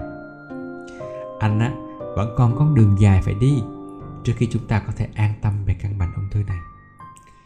Nhưng nhìn anh mà nói thì sống thêm 10 năm nữa có lẽ không phải là một ý tưởng điên rồ. Anh có thể không làm được như vậy, nhưng điều này không hề điên rồ chút nào đâu. Đó là một tiên lượng bệnh. Không, không phải là một tiên lượng bệnh mà là minh chứng. Minh chứng cho quyết định trở lại với phẫu thuật, trở lại với cuộc đời của tôi. Một phần trong tôi hồ hởi trước viễn cảnh 10 năm. Một phần khác lại ước gì cô ấy đã nói rằng là quay trở lại làm bác sĩ phẫu thuật thần kinh là hơi điên rồ. Anh lại chọn một thứ gì đó nó nhẹ nhàng hơn. Tôi ngạc nhiên khi nhận ra rằng bất chấp mọi chuyện, vài tháng qua mang tới một chút nhẹ nhõm khi tôi không phải gánh vác trách nhiệm nặng nề mà phẫu thuật thần kinh đòi hỏi. Và một phần trong tôi muốn thoát ra khỏi việc đeo vác cái ách này thêm một lần nữa. Phẫu thuật thần kinh thực sự là một công việc khó khăn và không ai có thể chê trách nếu tôi không quay trở lại có một vài giáo sư của tôi đã hung hồn phản đối ý tưởng tôi quay lại. Không phải là cậu nên dành thời gian cho gia đình đó sao? Lucy và tôi vừa leo lên đỉnh đồi. Lãnh địa của thung lũng silicon trải ra dưới chân của chúng tôi. Nơi đây có những tòa nhà mang tên mọi thành tựu công nghệ và y sinh trong suốt những thập kỷ qua. Nhưng cuối cùng, sự bức rứt muốn được cầm lại khoan mộ đã trở nên quá thôi thúc. Nghĩa vụ đạo đức cũng có sức nặng riêng của nó, mà bất kỳ điều gì có sức nặng thì đều đã có trọng lượng. Do đó, nghĩa vụ gánh vác trách nhiệm to lớn này đã kéo tôi trở lại phòng một. Và Lucy thì hoàn toàn ủng hộ. Tôi gọi cho giám đốc chương trình để thông báo rằng mình đã sẵn sàng để quay lại. Anh ấy rất xúc động. Victoria và tôi nói về việc làm sao để tôi có thể quay lại và trở lại với nhịp độ công việc một cách tốt nhất. Tôi có đề xuất có một đồng nghiệp nội trú luôn sẵn sàng túc trực hỗ trợ tôi trong mọi tình huống nếu chẳng may có chuyện gì không ổn xảy ra. Ngoài ra tôi chỉ có thể xử lý một ca một ngày. Tôi sẽ không quản lý các bệnh nhân ngoài phòng mổ hay bị gọi bất ngờ. Chúng tôi tiến hành một cách thận trọng. Khi lịch phòng mổ công bố, tôi được giao một ca phẫu thuật cắt bỏ thùy trái thùy thái dương, một trong những ca mổ yêu thích của tôi. Thông thường thì chứng động kinh diễn ra do xáo trộn của ở vị trí hồi hải mạc, vốn nằm sâu trong thùy thái dương. Việc cắt bỏ hồi hải mạc có thể chữa được chứng đồng kinh, nhưng mà việc phẫu thuật thì lại khá phức tạp, đòi hỏi phải cắt nhẹ nhàng. Một màng trong suốt mỏng manh bao phủ não bộ ở phía trên, ở phía gần cuốn não. Tôi dành cả đêm trước để dò qua các loại sách giáo khoa về phẫu thuật, xem lại giải phẫu thuật và các bước trong ca một. Tôi ngủ không yên, mơ màng thấy phần góc nghiêng của đầu, chiếc cưa kéo trên hộp sọ và cách mà ánh sáng phản chiếu trên nhu mạc khi mà Thùy Thái Dương bị cắt bọt. Tôi ra khỏi giường, mặc áo sơ mi và đeo cà vạt. Tôi đã trả lại tất cả đồng phục này mấy tháng trước vì cho rằng mình sẽ không bao giờ cần tới chúng nữa. Tôi tới bệnh viện và thay vào bộ đồ xanh quen thuộc lần đầu tiên trong vòng 18 tháng. Tôi trò chuyện cùng với bệnh nhân để đảm bảo rằng không còn một câu hỏi nào còn sót lại đến phút chót. Sau đó bắt đầu là quy trình thiết đặt phòng phẫu thuật. Bệnh nhân đã được luồn ống thở. Bác sĩ trực à, và tôi cò sạch tay đã sẵn sàng để bắt đầu. Tôi cầm dao mổ và rạch một đường ngay trên tay, tiến hành một cách chậm rãi, cố gắng đảm bảo rằng mình không quên gì và không phạm sai lầm nào. Dùng dao đốt điện, tôi nhấn sâu đường rạch vào xương, sau đó nhấc phần nắp da lên bằng móc. Mọi thứ cảm thấy thật quen thuộc, ký ức về các cử động ùa về. Tôi nhặt lấy khoan và tạo ra ba lỗ trên hộp sọ Bác sĩ trực tiêm thêm nước để giữ cho khoang được mát trong khi tôi làm việc. Đổi sang dùng cụ cắt hộp sọ, một chiếc khoang cắt cành. Tôi nối các lỗ với nhau, giải phóng một phần xương lớn. Nhờ có khe hở, tôi cày nó ra. Một màng cứng ống ánh bạc nằm ở đó.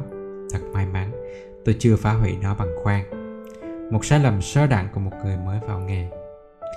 Tôi dùng dao sắc để mở màng cứng mà không làm tổn thương tới nào tiếp tục thành công tôi bắt đầu thả mình màng cứng được đính tạm ra sau bằng những đường chia nhỏ để giữ nó khỏi vướng trong những bước phẫu thuật chính bộ não đập nhẹ nhàng và tỏa sáng lấp lánh. Động mạch Sivia chạy ngang qua đỉnh thùy thái dương, đầy tươi mới. Những xoắn cuồng hồng đào quen thuộc của não bộ như vậy tay ra hiệu. Đột nhiên, mắt của tôi nhòe đi. Tôi đặt dùng cù xuống và lui lại. Mạng tối đen lẫn rộng hơn và cảm giác chóng mặt ùa tới. Xin lỗi, tôi nói với bác sĩ trực. Tôi hơi chóng mặt một chút tôi nghĩ mình phải cần phải nằm nghỉ. Jack, nội trú tập sự của tôi sẽ hoàn thành ca một. jack tới nhanh chóng và tôi thì rút lui. Tôi uống một ngụm nước cam trong phòng nghỉ và nằm trên ghế sofa. Sau 20 phút, tôi bắt đầu cảm thấy khá hơn. Chứng ngáy xỉu do thần kinh tim. Tôi tự thì thào. Hệ thần kinh thực vật làm ngưng tim tạm thời, Hoặc là như nó vẫn thường được biết đến một trường hợp về các dây thần kinh Một vấn đề tăng binh à Đây không phải là cách mà tôi nghĩ Mình sẽ quay trở lại với phòng mổ Tôi tới phòng thay đồ Ném đống đồ bẩn vào máy giặt Và mặc vào một bộ quần áo thường nhân Lúc ra ngoài, tôi cầm thêm một sắp đồ sạch. Ngày mai sẽ là một ngày tốt đẹp hơn, tôi tự nói với mình. Quả là thế. Mỗi ca mổ đều có cảm giác quen thuộc như cũ, nhưng tiến hành chậm hơn chút. Vào ngày thứ ba, khi đang cắt bỏ phần địa đệm thoái hóa trong cuộc sống của một bệnh nhân, tôi nhìn chằm chằm vào phần địa phòng ra, không nhớ chính xác bước tiếp theo là gì. Vị đồng nghiệp theo dõi nhắc tôi lấy ra từng miếng nhỏ bằng kẹp. Ừ, Tôi biết chúng ta vẫn thường làm như vậy Tôi làm bậm Nhưng còn một cách khác nữa Tôi ậm ừ thêm 2 phút Bộ não lục tìm cách làm tinh tế hơn Những gì tôi từng học ở nước xương sống kế tiếp. Ký ức lóe lên như một tia chớp. Dùng cửa khóc Tôi gọi to Cái vô, Harrison. Tôi nào bỏ toàn bộ phần địa trong vòng 30 giây. Đây là cách mà tôi thường làm, Tôi nói. Trong vài tuần tiếp theo, Sức khỏe của tôi tiếp tục được cải thiện cùng với sự thành thạo và kỹ thuật cá nhân. Đôi tay tôi học lại cách thao tác các mạch máu nhỏ dưới mm mà không gây tổn thương. Những ngón tay của tôi như làm phép thuật. Sau một tháng, tôi thực hiện gần như trọn vẹn một ca mổ. Tôi giới hạn bản thân trong các ca mổ, để lại công việc quản lý, chăm sóc bệnh nhân, các cuộc gọi đêm và cuối tuần cho Victoria và các bác sĩ nội trú có kinh nghiệm khác. Dù sao thì tôi cũng đã thành thạo các kỹ năng đó. Tôi chỉ cần học thêm các sắc thái phức tạp của những ca mổ để cảm thấy tròn vẹn. Tôi kết thúc chữa ngày trong nỗi kiệt sức vô tận, cơ bắp nhức nhối, sức khỏe cải thiện chậm chạp. Sự thật thì chẳng có lấy chút gì niềm vui nào. Thứ khoái lạc nội tâm từng xuất hiện trong các ca mộ nay bỗng biến mất. Thay vào đó là lực tập trung sắt đá để vượt qua được chứng buồn nôn, sự đau đớn và mệt nhọc. Trở về nhà hàng đêm, tôi nuốt vội từng vóc giảm đau trước khi bò vào giường bên cạnh Lucy. Nàng giờ đây cũng đã quay trở lại lịch làm việc. Lucy đang mang bầu ở Tam Cá Nguyệt thứ nhất. Em bé dự sinh vào tháng 6. Lúc đó tôi cũng sẽ hoàn thành chương trình nội trú. Chúng tôi sự tắm mạnh khi bé mới chỉ là một túi phôi, chụp ngay trước khi cấy vào bụng mẹ. Dù vậy, tôi vẫn kiên tâm khôi phục lại cuộc sống của mình trở lại quỹ đạo trước kia. Một lần chụp scan nữa sau 6 tháng cho thấy sự ổn định. Tôi bắt đầu lại quá trình tìm việc. Với căn bệnh ung thư trong tầm kiểm soát, tôi có thể sẽ có vài năm còn lại. Có vẻ như sự nghiệp mà tôi lao tâm trong nhiều năm để đạt được nay đã quay trở lại trong tầm tay. Dù từng có lúc biến mất trong bệnh tật, tôi gần như đã nghe thấy tiếng kèn trumpet vang lên một khúc ca thắng lợi. Trong lần hẹn kế tiếp với Emma, chúng tôi nói chuyện về cuộc đời và chuyện dòng đời sẽ xô đẩy tôi đến đâu. Tôi nhớ lại Henry Adams, từng thử so sánh lực khoa học của một động cơ đốt trong với sự tồn tại của Đức Mẹ Đồng Trinh. Những câu hỏi về mặt khoa học đã đã được giải đáp, cho phép những câu hỏi về sự tồn tại được phát huy tối đa.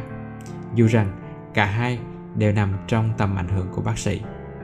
Gần đây tôi phát hiện ra vị trí bác sĩ phẫu thuật, nhà khoa học ở stanford, công việc vốn đang dắt dành cho riêng tôi, nên đã có người thế chỗ khi tôi đau ốm tôi rất đau lòng và nói với cô điều đó.